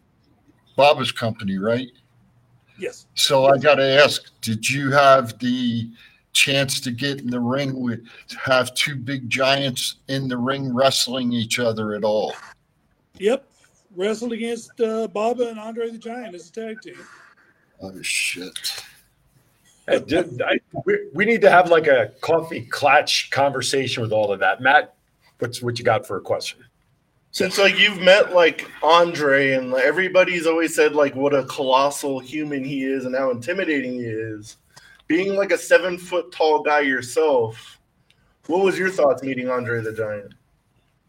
Andre wasn't as tall as he was billed by by no means. I mean, Andre wasn't really half an inch taller than I am. Wow. Oh, wow. you know, but he, I mean, he was massive. I know when uh, when we first wrestled against each other, you know, we did the whole test of strength thing with the hands. And Andre put his hand up there, and I put mine up against his, and I barely got over the palm of his hand. Wow. I had never seen my hand look so small compared to anybody. Yeah. yeah And That's it was great. shocking. And I guess the look on my face, it kind of tickled Andre and stuff because I mean he kind of giggled and stuff, which you know Andre didn't always do that. But he, he kind of laughed at the look on my face. I've never seen somebody make my hands look small, but Andre did. Wow. Uh, WWE just had a show down in Puerto Rico uh, a couple of weeks ago. Very successful, very well received down there. You mentioned you wrestled down there for the Colons. What was your experience like down there in Puerto Rico to wrestle down there? I was luckier than most of the Americans that went down there because I was a babyface the whole time I was in Puerto Rico. So the heels had it a lot rou- rougher than I did. Stuff with God, spark plugs, rocks, cups of dirt, bottles. Believe it or not, M and M's can hurt. those, those peanut M and M's and stuff don't feel very good when, when they're up on the balcony. Did they melt in your mouth, however? and they weren't and they weren't exactly the best of aims. So every once in a while, it's stuff I got hit by mistake. So Well, at least they didn't try to set you on fire like you talked about in, in uh, the your introduction. that was South Africa. They tried to set me Right. on fire. Could you imagine that being in the ring so hated that while you're in the ring you can't get out, and people come over the railing to set the ring on fire to try to get you? I mean, and that and that's just in the introduction for the book. Okay, imagine what the rest of it's going to be like. Like, like I And on page two, And on page two, right? like, Exactly. like I told you, I'm going to buy the book. Yes. But Well, you know, that's just that's the story you're talking about, Aaron, and stuff. When they tried to set me on fire, is just the one of five different occasions I got stabbed. Right. Well, I didn't. Yeah, and the first stabbing is in that intro. I didn't get to all the other ones yet, so I know where there's smoke, there's fire, so to speak. Yeah, literally. well, with you, you know, with you wrestling Abby, uh, I'm sure down in Puerto Rico, uh, I'm surprised that uh, you didn't see a riot with him down there. Uh, in, You know, in we the, had in the Coliseum. things, But I mean, it's they always threw stuff in Puerto Rico. Yep. You know, Yep. so a lot of it just depends on you know how close you are to the people too. You know, a lot of times and stuff we were on the pitcher's mound and stuff at a baseball stadium, so I mean it's kind of hard for them to to hit you with a lot of stuff. Jeff, what was it like to, first of all, what was the decision for you to sit down and pen a book about your experience? What was that like? You know, it's it's like a lot of people. You you know, you're going to encounter it as, as well and stuff from all the speaking and things that you do around Las Vegas. You know, you always get those people when you kind of got a little colorful life that are always like, "Oh, you got to write a book." Oh, I I love that story. You need to put it in a book and write a book. you know, and then uh, my wife kind of got on to me and stuff about, well, let's go ahead and get you get get a book done for you. You know, because I mean, she wants it. Because I mean, most people don't realize this, but my wife is 25 years younger than I am. So Lucky devil. Have that thing that she could fall back on and read. Day something happens to me. I, I want to say in Jeff's uh, opening book, PJ Black, who he's good friends with, wrote the uh, uh, forward in the book. That's my Um, South African son. Yep. And for all the years that I've known Jeff, I don't know if you guys realize this, but I actually had Jeff write the forward in my book. So Yeah. we, I, it was a great honor to have Jeff uh, write write the forward for for my No, it book. was an honor for you to ask me to do it. Well, thank you, bud. I, I appreciate that. So, how long did it take you to write the book and compile? Did you have notes of things, or or because you're obviously, and I shared it with these guys. Uh, Brittany was my ghostwriter for my book, Right. and Right. she asked, me- she asked me questions about things I totally forgot I knew about, and that's Oh, the yeah. beauty. That's the beauty of a ghostwriter. Obviously, she helped you with your book. Yes. Um, not really. Never mind, Your Honor. I withdraw the question. well, I mean, we, you know, Britt and I own two different companies and stuff. We own a public relations company called At Large PR, John. but then we also have a, a publishing company that we do ghostwriting for other people and stuff called Clarence Publishing. And so I used one of our go. We have a, a group of ghostwriters that write for us and stuff. So I used one of our other ghostwriters stuff to do it. She's got too much stuff to mess with me. There you go. Yes. So we're going to pop up some of the pictures that you sent to me, so people who are not familiar with you being in the ring uh, can can see those times. Um, real quickly, where can people get information who want to write a book about the companies you mentioned? I mean, might as well just give them a pop, right? Yeah. Sure. Sure. I mean, Clarence Publishing is where you need to go and stuff. If you're interested in doing anything with ghostwriting and having a book written for you. Uh, and then, you know, once we've got the book written and everything and stuff, we kind of shift everything to at large PR and then we do the publicity for the book and get that out there and stuff so people know more about the book. Uh, website? Clarence Publishing is the site for the ghostwriting. And it's clarencepublishing.com. Yes. Okay. ClarencePublishing.com. CL. And then at largepr.com is the public relations company.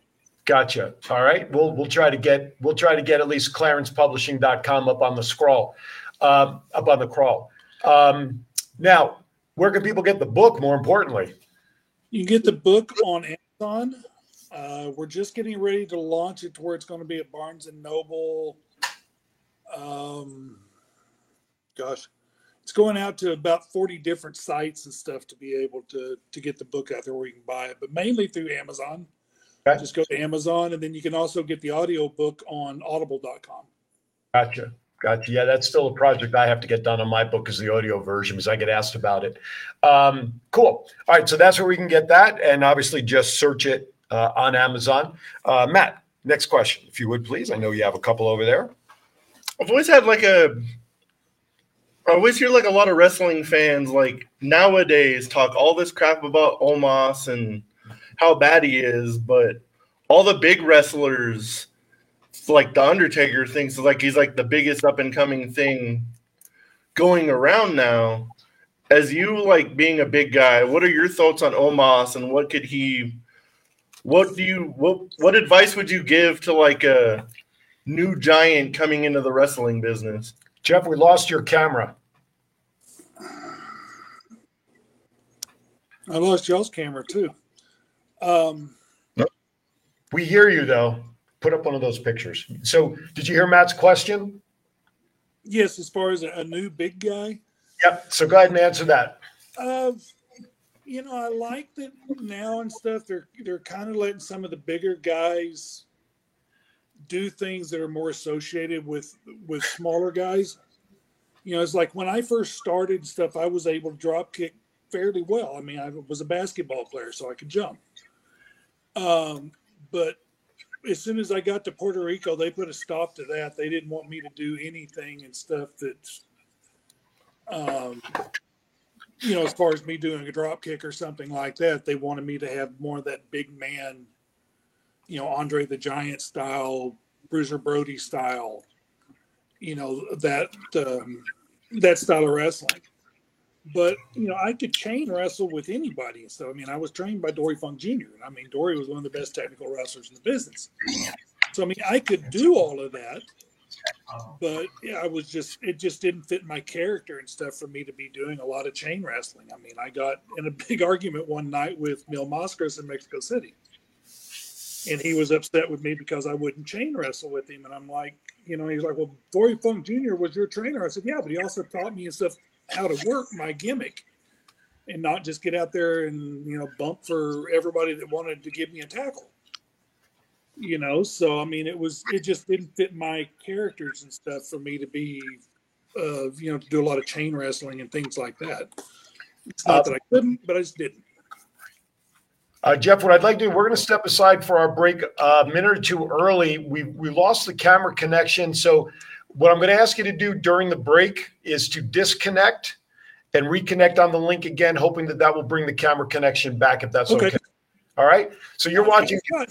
We're watching thoughts. We're watching. We're all watching thoughts can anywhere with guest Jeff Beard about his book. The man behind the makeup and his stories are just incredibly crazy. We'll be right back after this. This is the story of one man's incredible journey from 350 to 200 pound weight loss and his mission to help and inspire others.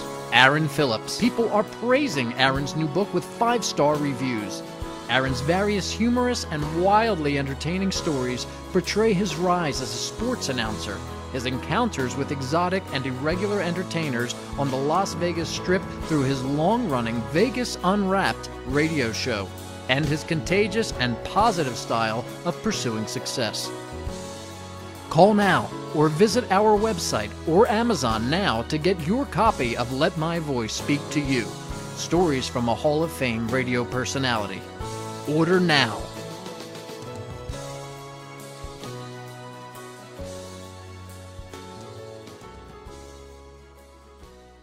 Read it. Oh. All right, welcome back. We have the Giant Warrior back on screen with us. Hey, we're back and going again. There you go. So uh, appreciate it. Thank you for watching, everybody. Thoughts count anywhere, whether you're watching us on YouTube uh, or Facebook or listening to us on the phone apps. We appreciate it. Of course, if you miss anything or want to revisit Jeff's stories and get more information about his book, the PR company, the publishing company, you can also go to Roku. Make sure you download the WWDB TV channel to Roku. And not only will you catch this show and all the shows of Thoughts Count Anywhere, but we will catch how Don't many? say it. How many shows? 85 or 30. A pl- pl- plethora? Are you talking to me? All of a sudden, he does Robert De Niro. But yeah, there's a lot of shows to watch. We'll be go check it out. Jeez Louise. Somebody- And he's gone. Then he's Jeff is like, screw this. I don't want to stay on with these guys. Gee. All right, go ahead. You have a question.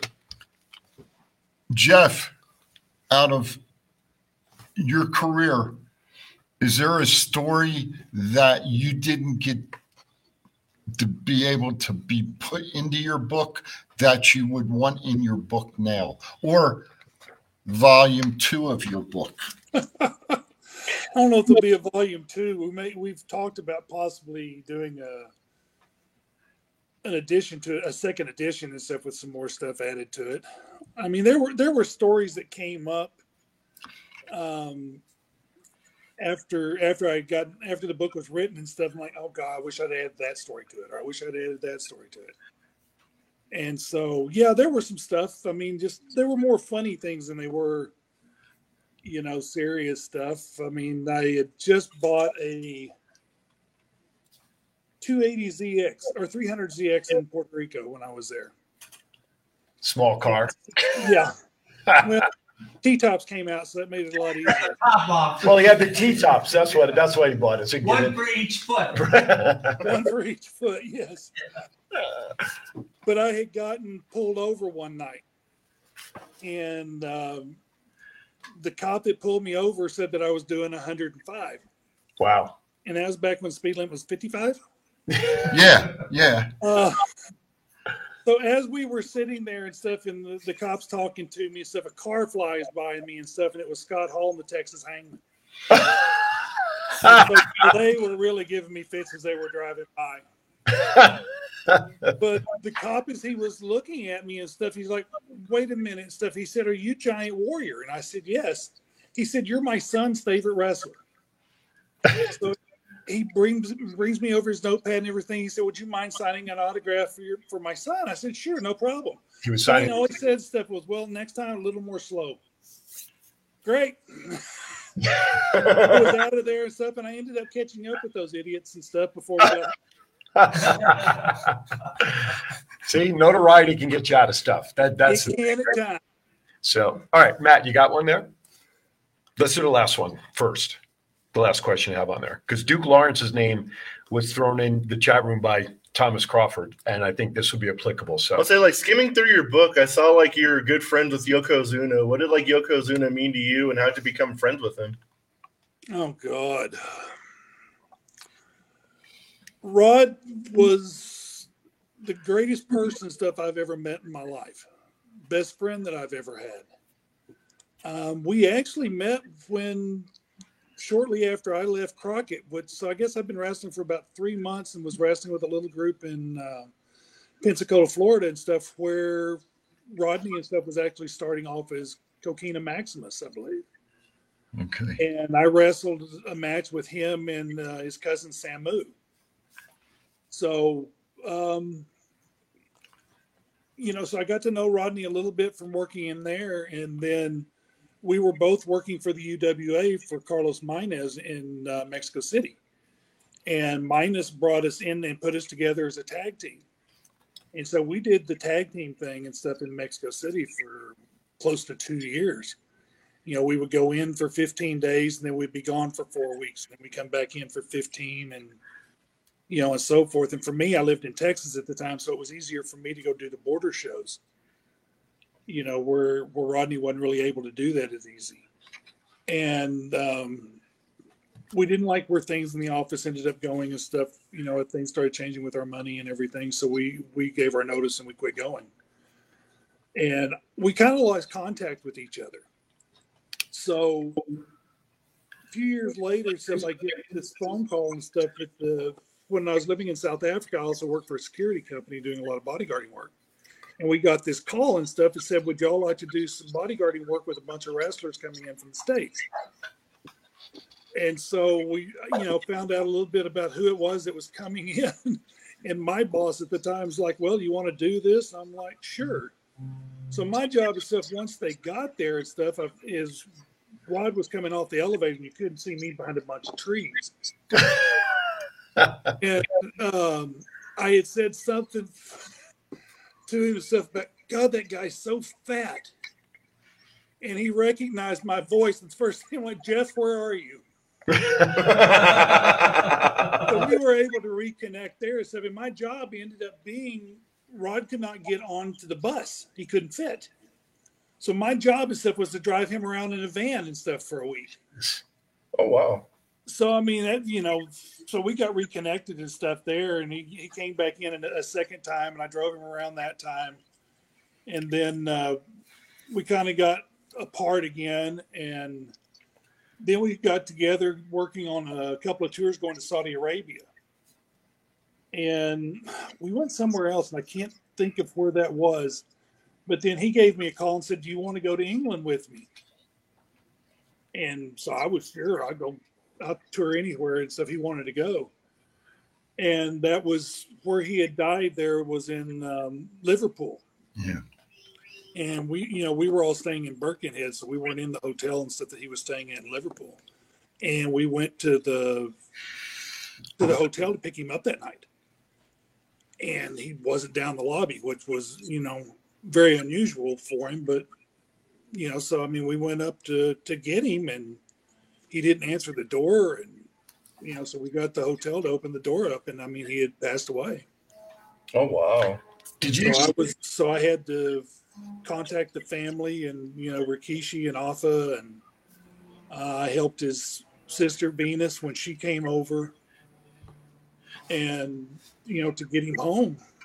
You know the promoter wasn't just a whole lot of help and stuff with the whole situation but you know i pretty well put my foot down that we needed to do something. So I mean, I made them do the ten bell count, you know, every night before the matches.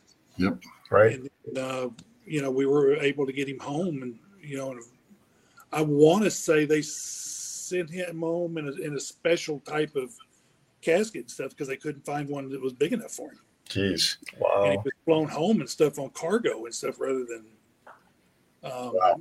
his personal. Right. Did you see the uh, uh, you know the A uh, and E does the stories uh, on highlighting wrestlers because they had they had uh, Yokozuna as one of them this past. Yes. Season. Did you happen to catch it? Yes, I did. What'd you I think it about? Very well done. There you you go. can see me in that.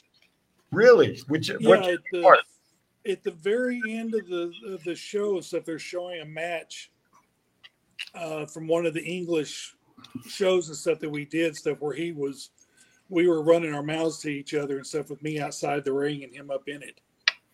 So that Wow. brought back some good memories when I saw it. Right on. Nice. I have to go back and watch it. I did. I didn't notice that. Yeah, me too. It's interesting how you don't notice a seven foot person in it.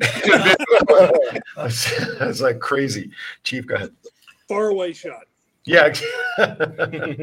No, I was going to ask you what what advice would you give a, a young person today wanting to get into the business that say they're six nine, six ten, or taller today, what advice would you give them Play basketball. to get in to get into the business? Play basketball. Don't do it. You know, it's, it's the wrestling business and stuff is a very hard business. And I mean, it's in there for a great while and stuff. If you weren't working with WWE, you weren't really making any money. You know, so I mean, trying to do, you know, that's one reason why I stayed on international shows so much and stuff is I was making a pretty good living and stuff at doing the international stuff. But you know that you just don't have the territories and stuff are not there anymore. But there's now a a new influx and stuff of independent promotions and stuff out there where there is places for guys to go where they can wrestle now. Right. So I mean, I you know, stay as agile. If you're a big guy stuff, be as agile as you can. Be you know, get your strength up because you spend a lot of time when you're my size of you know catching a lot of people, and so especially down in Mexico and stuff with everybody doing the cross bodies and you know everything off of the top you know top ropes to the floor and things like that. So I mean, as a big guy, you've got to be able to support these guys and stuff when they start doing all the flying because you don't realize how heavy a 220 pound person can be until they come off until they jump off that top rope and are coming right down on top of you. Yeah, that gravity's a bitch, right? Yeah, yeah, it, it tends to happen all the time. Nice, William and Ben in the chat room. Mm-hmm. You have a shout out there, Chief? Shout out to Top Rope Collectibles, Ben Bowman, Will Will Hudson down in Florida and Kentucky.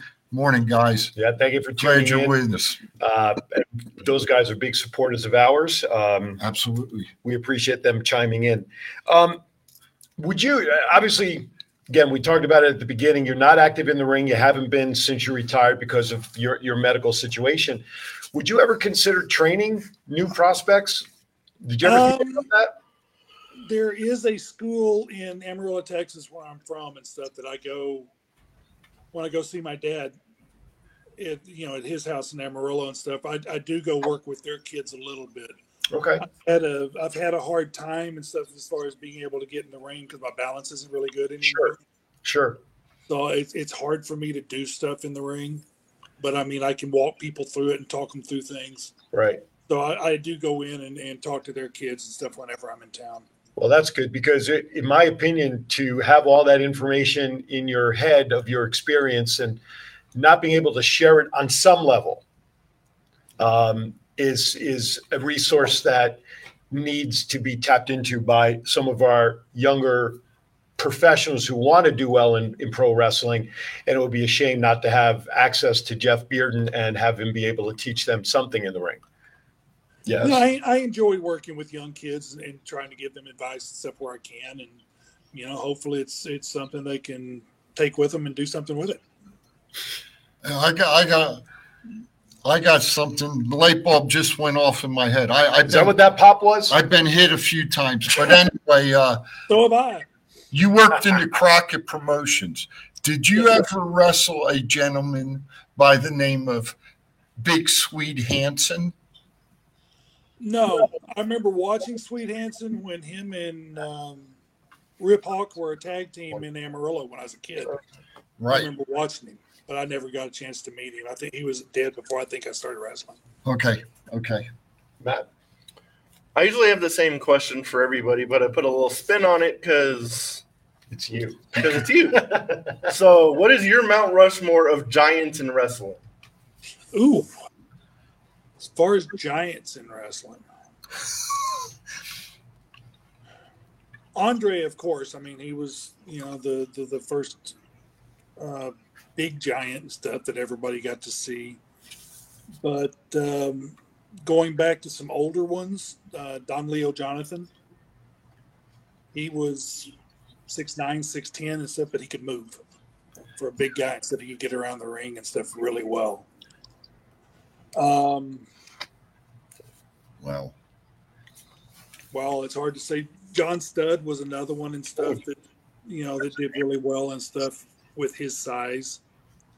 Jeff Bearden. Undertaker and stuff is probably the most agile of the big mans and stuff to to ever be in the ring. Yeah. You know, so that would probably be my top four. Andre the Giant was so big he could be all four positions on Mount Yeah. Rushmore. Yeah. all right. All right. We're- was a big man, but he could move when he was young. yeah. Yeah. I We're gonna step. That's with him and Antonio Inoki and stuff. And I mean, he was taking bumps over the top rope and everything else. Yeah. Times times for him then to transition to becoming the attraction. We saw a very different side of him. All right, we're going to step aside for our break for the second hour. Please make sure you stay with us here at TCA. Jeff Bearden joins us. Um, we'll talk about his book, The Man Behind the Makeup, is available on Amazon. You can get that now. It's also on audiobooks as well. You can download and get it because the stories will open your eyes to wrestling back in the day. You're watching TCA. We'll be right back.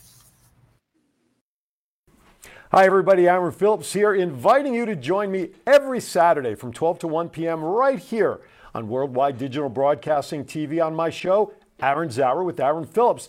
I bring to you the movers and shakers of Las Vegas and really all around the world. It's also fun, entertaining, silly, goofy, informative, everything you'd want to be entertained by on a Saturday, except no politics, no religion. As I said, it's designed to be a fun show. Remember, that's every Saturday from 12 to 1 p.m. Pacific, right here, Aaron Hour, Worldwide Digital Broadcasting TV.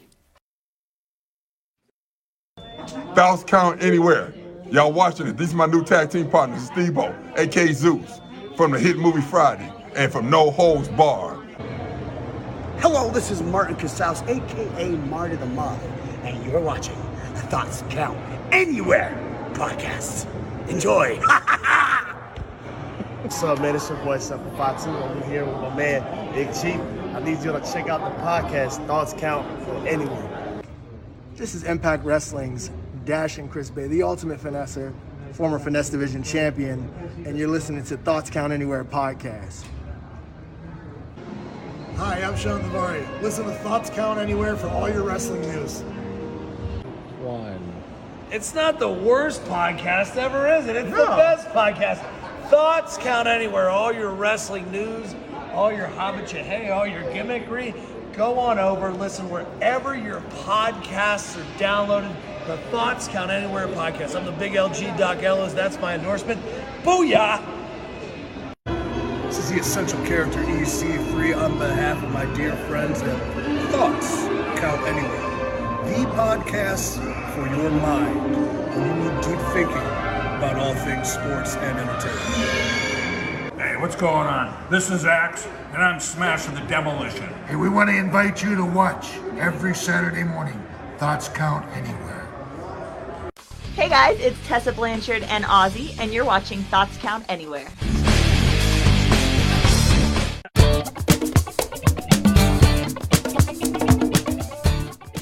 Oh. All right, welcome back. Thoughts count anywhere. Jeff, I hope you took notice of the last sequence of spots because if it's okay with you after we're done, we're going to steal it for 15 seconds to do a spot like that for us. Is that all right? Sure, no problem.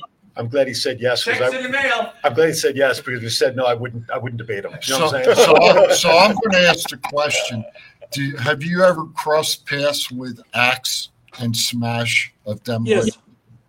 Yes, I got to wrestle with them uh, on the anniversary show in Puerto Rico, I think 1991 and stuff. I was tagged with uh, Savio Vega. Oh wow! Oh wow! you know, cheat. Listen, I got to be honest with you, Jeff. During the break, listen, we we love Chief to a level that I don't think anybody can understand, and we bust his nuts for being the old school guy. And I'm with him on a lot of the stuff. But I got to tell you, He's and I- yeah, uh, uh, yeah. I knew he would enjoy this interview with you. And although we interviewed with you in the past, it was very different. We brought you on to just chat with us. He sat back in his chair and he said to us, he says, I could listen to these stories and chat with him for hours. And Oh yeah. he's Oh yeah. it's rare. And, and I say this with, with all due respect. It's rare to see Chief be humbled by the stories of that day because he's got stuff in this noggin of his about pro wrestling that we only wish we can sometimes put a can opener into and let some of it pour out. Not me. Not not John, but that's okay. So I want you to know how much this guy is just sitting and absorbing all the stories, as we all are, uh, of what you're sharing with your experience. And the, the two things that come the, the one thing that keeps coming up in my mind right now is that you were trained by Dory Funk Jr. Yeah, I was trained by Dory Funk Jr. Dick Murdoch. It doesn't get any better than that, No. brother. Especially with the Texas redneck. Yeah, I, you know what? When he when he gets you when he gets the book, he's going to have a box of tissues because he's going to have he's got like all the memories are going to be flooding back and he's going to be tearing up. I'm going to have to make sure Liz takes a picture of all that when you're reading the you book. Know, you know, it's funny, Jeff, because when we were at break, I said to Aaron, I said, you know, there's a name I haven't heard in years Don Leo Jonathan. Yeah. That's not a name that comes up frequently on our show. But, but I'm No, gonna, he was more of a seven, he was more of a '70s wrestler. but I'm gonna tell you something. The man could go. For a big man, he could go. Yeah, he really could and stuff. He, he was a good hand and stuff back then. So let me ask you: you you went over to Japan. You worked you worked for Baba. Coming forward, I, I've I've had the good fortune of being stationed over there when I was in the Navy. I've I've been to Korakuen Hall to see wrestling events. Um, Very famous place. you you know uh, you've I'm sure you know it as well as I do. I got to see some great Japanese wrestling and American wrestlers come over. Right. Stan Hansen was one of the best to ever come over to Japan. So I want to know what was your thoughts of wrestling in Japan? You know, it's a completely different creature than wrestling in the States or even in Puerto Rico for that matter. Um, I was still pretty green when I first went over there. I'd only been wrestling for about three years. So, I mean, I was still pretty green. But the one, the first thing that I noticed that was so much different is that we're so used to playing with the crowd now. And we can blend the crowd into part of our gimmick and our stick and stuff when we're in the ring. But Japan was completely different because they were quiet throughout the whole match. And then all of a sudden you do a big move, a big bump, and all you just ooh, and then they go right back to being quiet again. Yes. And it was the strangest thing because you know I I had always you know I've always found people and stuff that I could mess with out in the audience, and th- th- they just looked at you. Yes. you know so i mean it was the strangest thing. And i mean we would get the the referee um joe higuchi. Joe and stuff would come into the dressing room and tell us okay you can go outside on this side this side of the ring. Is it this side don't go on. All yakuza is all mafia sitting on that side of the ring. And says so don't go out there don't take a chance on blood getting spilled on somebody's fur coat or you know so i mean that was a very different thing and i mean it was and plus the the working style in japan is a lot rougher than what it is you know working in the states working in puerto rico and stuff like that. I mean everything is solid in japan because if they can't hear it they don't believe it. Exactly. so i mean you've got to be lay it in there and stuff where things pop or the people just look at you like you're nothing Yep. I just want to remind everybody the book, The Man Behind the Makeup, is available now on Amazon and audio files. You can download it there. Um, you know, his I'm going to read it from the back page. Bearden's unusual career and his freedom to choose venues uh, anywhere and everywhere provides unique insight into the wrestling world. He takes readers around the globe to learn the secrets and truths of a life spent joyfully whipping crowds into a frenzy from inside the ring, as well as his personal life outside in wrestling and in life, you're only as good as the guy you beat, even if that guy is yourself. Um, I've seen Jeff. Um, one of the first opportunities I had with Jeff after we became friends and did the show, he was invited to speak, and uh, I was the MC for that. With uh, the happiness con- conference remember that? Yeah. Yeah. And to to hear Jeff speak publicly, and, and you didn't even speak about wrestling. You were there to talk about your experiences and the uplifting side of life. Now you talked about wrestling and how that influenced that, but for a guy, you know, he you commanded the stage not just because of your size, but the way you delivered the stories. I, I think everybody was sitting on the edge of their seats, just wanting to absorb every word that you were sharing with them for inspiration. It, it, I really enjoyed it and stuff. It was really fun and stuff being invited to that. You know, and I felt like it was a, an honor for me stuff to be invited to it to to be able to speak. So yeah, that was a great experience. And you know, like you said, you and I met each other for the first time, and we've uh, you invited me on your show, and we've been friends ever since.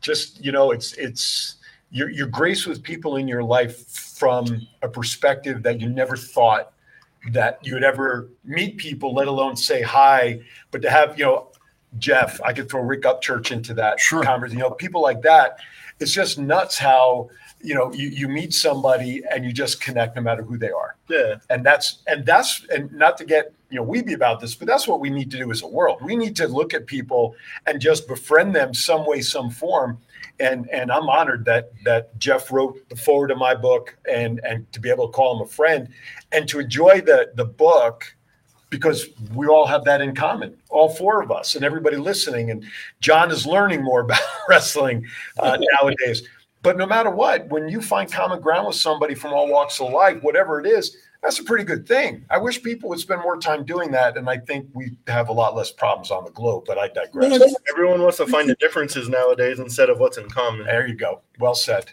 Well said. You know, and it's not just us. You know, you and I get along so well, so but our wives get along with each other. So I mean, you know, that's y'all are usually the first people that uh, we get in touch with whenever we come to Las Vegas. Absolutely. And it, it just, you guys have met my wife, so you know she's vertically challenged, as they say. Yeah, we don't know how she puts up with I, you. my dad sends her a check every month and says thank you. Yeah. Um, but Jeff's Jeff's wife Brittany is not that much taller than my wife. So oh, so she's short like she Liz. she yeah she's Yeah, she's vertically challenged. She's a little less vertically challenged than my wife, maybe by an inch or two. But the four of us when we get together, it is the funniest freaking pictures because Jeff and I are like bookends Yeah. next to these two short people. It's just it's just funny. But Has Liz been in the chat? no, I haven't seen her yet. No. Anyway, all right. Um, with that, so the book is out there. It's on Amazon. Please make sure you get it. The Man Behind the Makeup. And there are times, by the way, fellas, that I dip into my friendship with Jeff and I ask him to try to help us arrange to get us with an interview with the certain female wrestler who is now part of AEW. I think now people know her as Saraya, but we know her, of course, as Paige because you're very familiar and, and know the family very well, right, Jeff? yeah, I actually um had her in tears one night and stuff when I choke slammed her mother through a table. I, I would, Are you still on the Christmas card list then? Yeah, she wasn't real happy with me after the show, that's for sure. You know, so I'm still trying. I talked to her dad and stuff. I would assume that. Uh, regular. Right. I would assume that was when you were over in the England territory, sir. Yes. Yes. Yeah, I worked. Uh, I worked around the England area for in the UK for a couple of years and stuff in the early 2000s. Okay. Oh wow. Okay. Right on. All right, we are at quarter of, and it is time. We're going to shift to our happy birthdays because I know there's someone in the chat room that I promised to make sure we get out the shout She out. is. She is here. So I know she's in there. Jeff, we have a friend of ours who lives out in Hawaii, knows very little about wrestling, but for some reason finds the three of us very entertaining. And she joins in just to watch the stupidity with which we deliver at times and the fun that we have, more importantly. So she is in the chat room. Her birthday. Here we go. Let's hit it, Mr. Band. Let's do that that's that out If you are celebrating a birthday May 26th, next Friday, you are celebrating a birthday with these people today, May 20th. Road Dog, Daniela Cam- Camella. Yep. That's a rhyming name. Akam, Yes. Rick Upchurch, co-host of the Roundtable, former Denver Bronco wide receiver. Uh, you are celebrating birthday May 21st with the following: Chris Benoit, Ibushi, Leva Bates, Mr. T, You've Pitied a Fool, and Garrett Dillon. I did it for my mama. That's it.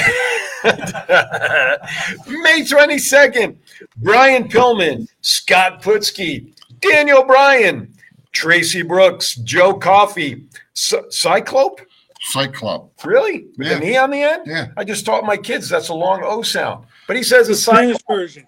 Oh, the Spanish version. Thank you. Copays. One, and the aforementioned friend of ours from Hawaii. Gentlemen, I think we need to do this all together for her. One, two, three.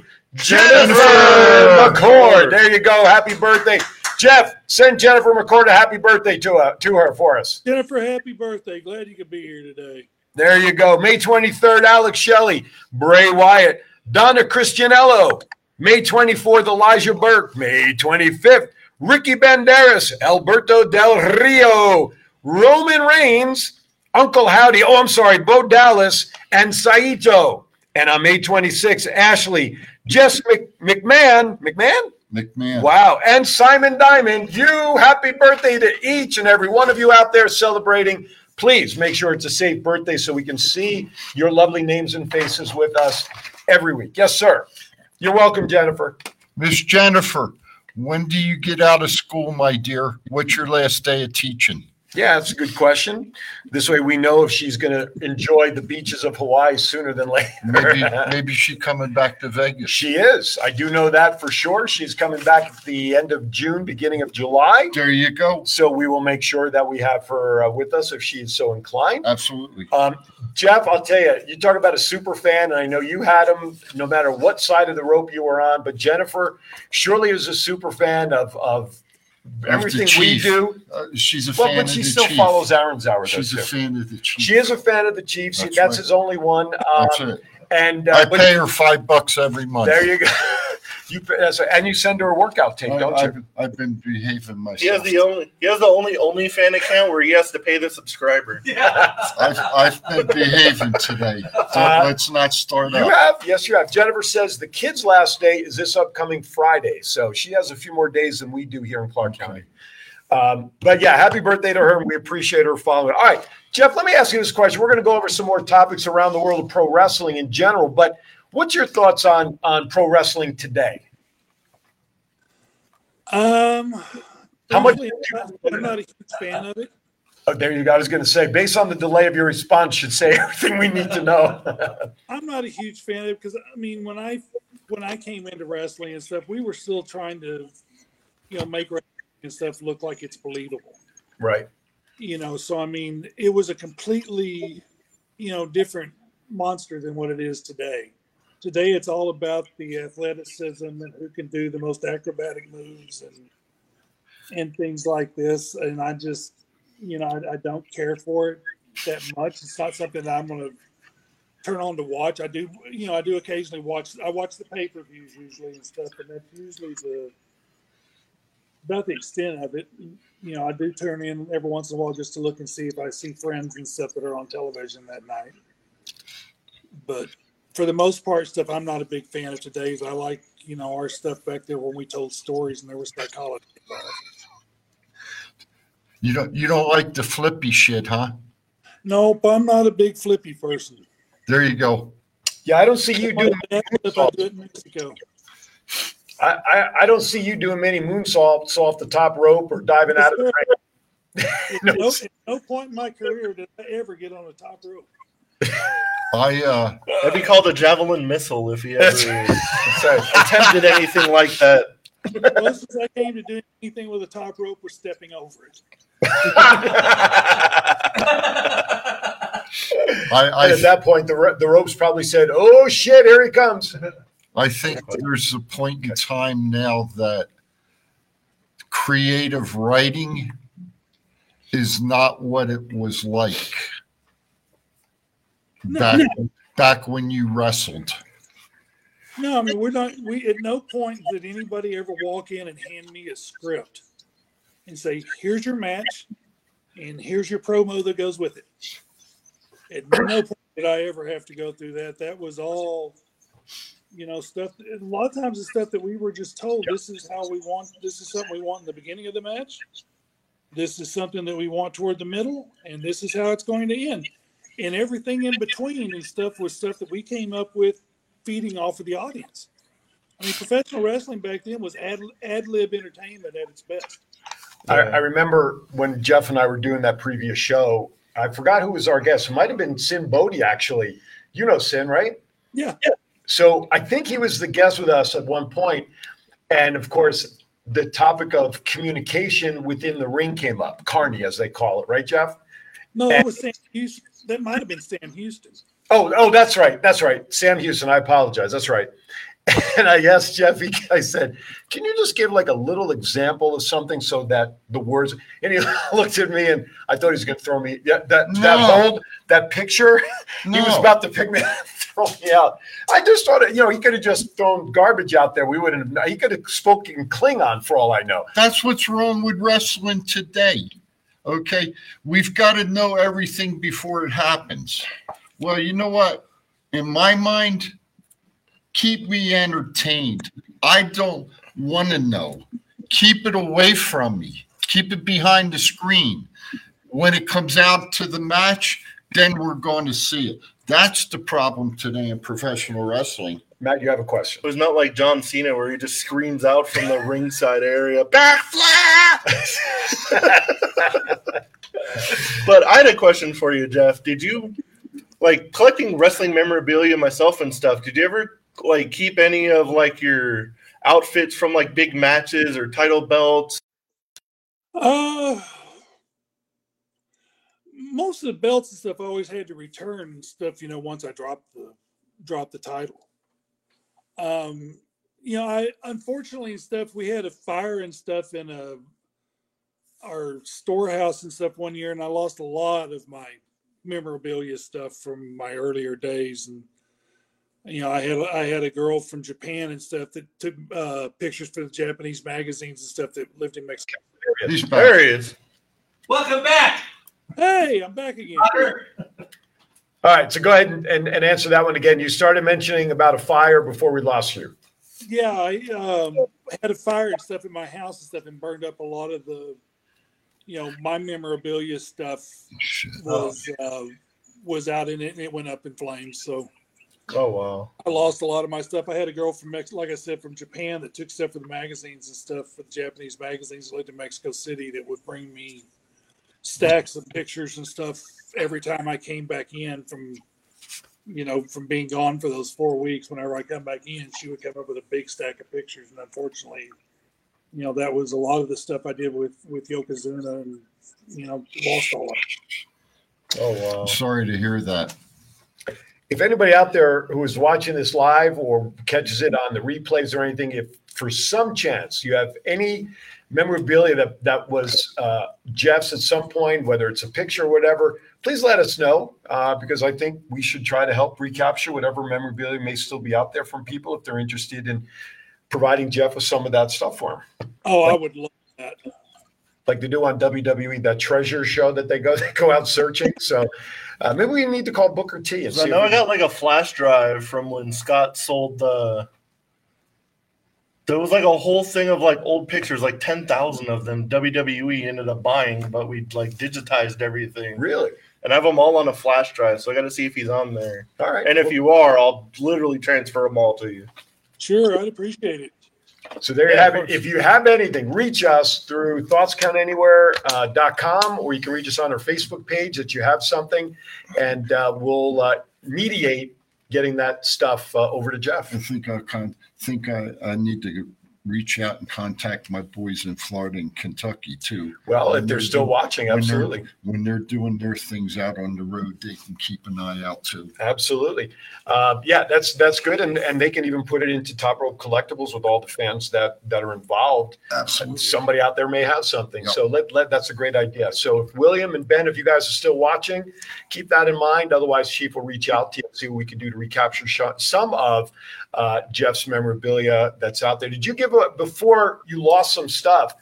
Did, were you big on giving away memorabilia? Did you have stuff? And I mean, I don't mean just programs and stuff. I mean, uh, you know, your your wrestling gear, Autographs. au- autographs, anything like that. They didn't have pops back then, so I'm sure that wasn't available. Yeah, I mean, it, well, I mean, you know, back then it didn't have all the internet stuff to be able to get stuff, you know, around. And I mean, I traveled so much and, and wasn't in a lot of places for a long time. I was there often, but it's just there were always big breaks and stuff in it. So, no, I never was uh, one that gave away a lot of my ring jackets or boots or things like that. Gotcha. All right. So maybe may, may tough to find stuff, but if it's out there, we'll find it. That's for darn sure. All right. We only have a few minutes left. So this is a part of the show where we kind of switch gears to a little pop culture conversation. And uh, what? Who was your We have last? five minutes left. Who was your last match with? Funny enough, my last match was a Legends match in Germany. And it was myself and Salvatore Bellomo, Wow. Dave Taylor, and Braun Schumann. And between the four of us, we had over 150 years of experience. Oh wow. Salvatore I was Bellomo. the youngest at 30 years. Jeez. Wow. I remember Salvatore Bellomo. Yeah. Jeez. And All right. still combined younger than still younger than Chief. Yep. Oh my goodness gracious! My goodness That's all right. You guys can bust my chops. Uh, It's hey, okay. listen, you know, Sorry. I- I'm going to hide behind Jeff. I- there's I've something you don't like. Don't worry about it, kid. The Hey. first wrestling match he went to was interrupted by a T Rex. I fi- I finally won, man. I finally won because I had a professional say it was all right to have a heel versus heel match. Well, one win in three years on the show is So- okay. so You there broke- you go. broke the schneid. You just continue on. Well, we only have two minutes left Well, now. that's okay. There you go. All right, Jeff, thank you so much. The book is called The Man Behind the Makeup The Professional Wrestling Life and Times of Jeff Bearden, who wrestled as Giant Warrior, Big Tiger Steel, Colossus the Gladiator, Butch Masters, and now he's wrestling the rest of his life as, as Jeff Bearden as he is taking on Parkinson's. So keep him in mind. If you have an opportunity to donate and support Parkinson's, please do so in Jeff's name. I'm just curious. Uh, do you make your book available for fundraising for Parkinson's and helping the cause? Uh, I haven't, except we have talked about doing some stuff with them Okay. uh, in the future. All right. That's cool because we want to make sure we support that as well. All right. Yeah, I'm a big uh, supporter of Michael J. Fox. Right on. Have you met him through all of this? No, I no, I haven't, but I would love to. There you go. So let's get out to Michael J. Fox and get him together with Jeff. I do I do support Parkinson's. My dad had it. There you go. So I met Michael J. Fox once. I was so completely starstruck. It was like you were in awe. I didn't know what to say. You were you were actually in awe. Yeah. Wow. You are marked for Michael J. Fox. Hell yeah. All right. All right. The book is I'm- available on Amazon and audio. I'm going to get that book. man. There you go. So buy it for yourself. If you're not a wrestling fan, get it for somebody who is a wrestling fan. Pass it on because there is a lot of great history in the stories with which Jeff shares, and um, it'll it'll be a fun read. Uh, just to understand what the world of pro wrestling was about, is about back in the golden era. Uh, enjoy it, and uh, it is available there. All right. Uh, Jeff, hang tight as we sign off so that we can do that quick recording uh, with you. Oh, Jennifer, Jennifer's dad is in the, is. I did not know that What? um, uh, that Jennifer's dad is also battling Parkinson's. I forgot about that, Jennifer. Thank you for reminding Yep. uh, for reminding me about that. So we've got people that are near and dear to us Yep. that are battling this, and uh, we want to support it. Isn't Jen's dad down in Texas? That is correct. I believe. Yep, that is correct. See, Chiefy, Chiefy hasn't lost it yet. No, not yet. I'm getting there. Getting there. All right. Uh, we lost Jeff's camera again. So uh, Jeff, please try to reconnect one more time if you can. That would be great. Take them off. Take that off screen until we get them connected. Um, all right. Closing thoughts. Is there anything on here that you guys want to quickly talk about? We have about a minute and a half. Or you want to just go into final thoughts and call it a day? Yes. I know Double or Nothing is next weekend. It was kind of funny on Dynamite when Orange Cassidy said they said that like 20 people want to challenge for the belt. He's like, ah, there's 20 of them, one of me, 21. but a 21 man battle royal. I was good. Blackjack's a thing in Vegas. I like that. Oh, I wonder if like a new person's gonna either debut or win the belt, or if he's just gonna retain. I don't think any like That's a good. Has there been any standout activity to challenge him? I don't know. All right, we have really. we have Jeff back on with us. There we go. Um, I would say pay the internet bill, but that's a whole nother conversation. And, and, and anyway, my good friend, Mr. Scott Hosey, Sports Cards, Toys, and Collectibles Show, Sam's Town Hotel Casino, August 26th and 27th, and November 4th. Sports Card Fest. Yep, Sports Card Fest. I, I saw I saw when when John works the Yes. right side of the screen with all of his notes, there was still a crawl that said Chief Fest from last week, and, and I would wanted to mention it. Chief Fest. Chief Fest. Oh, Remember Oh, all the yeah, Fest yeah, yeah, the hashtag, yeah. Yeah, right. Hashtag Yeah. Chief Fest. All right, now the new hashtag is find Jeff Bearden's gear. That's what we got to do. All right, with that, we're gonna sit, we're gonna thank everybody for joining us. And again, the book is called The Man Behind the Makeup. Check it out on Amazon. Final thoughts, Mr. Matt, as we say goodbye. Everybody have a good, safe week. Say I love you to the people you care about. Never know what tomorrow brings. Stay hydrated. And do stupid stuff on Fremont so I have stories. so we keep the stories going. there you go. Chiefy, final thoughts. Jeff, been a pleasure. Thank you very much. Uh, everybody, please have a happy Memorial Day weekend. Everybody be safe. If you're getting on the road, you're flying in an airplane, whatever. Have fun, be with family, tell each other you love them because life is short. And the chief said so. Thank you. Uh, Jeff, I'll give you 30 seconds for a final thought on anything you want to share with our folks. Just was glad to be on the show today and stuff. I'm uh, was really happy that y'all invited me on, and I've I've enjoyed it, enjoyed it a lot, and look forward to doing it again in the future. Well, Jeff, I'm sure that that will not be an issue. We'll have you on as often as we can, on uh, whenever we can, to share stories or co-host with us. Because the chief says so. Right, exactly. All right, with that, with that, I just He want to says so. I got to be here. That's right. Listen, when he puts his stamp on it, dude, there ain't no running.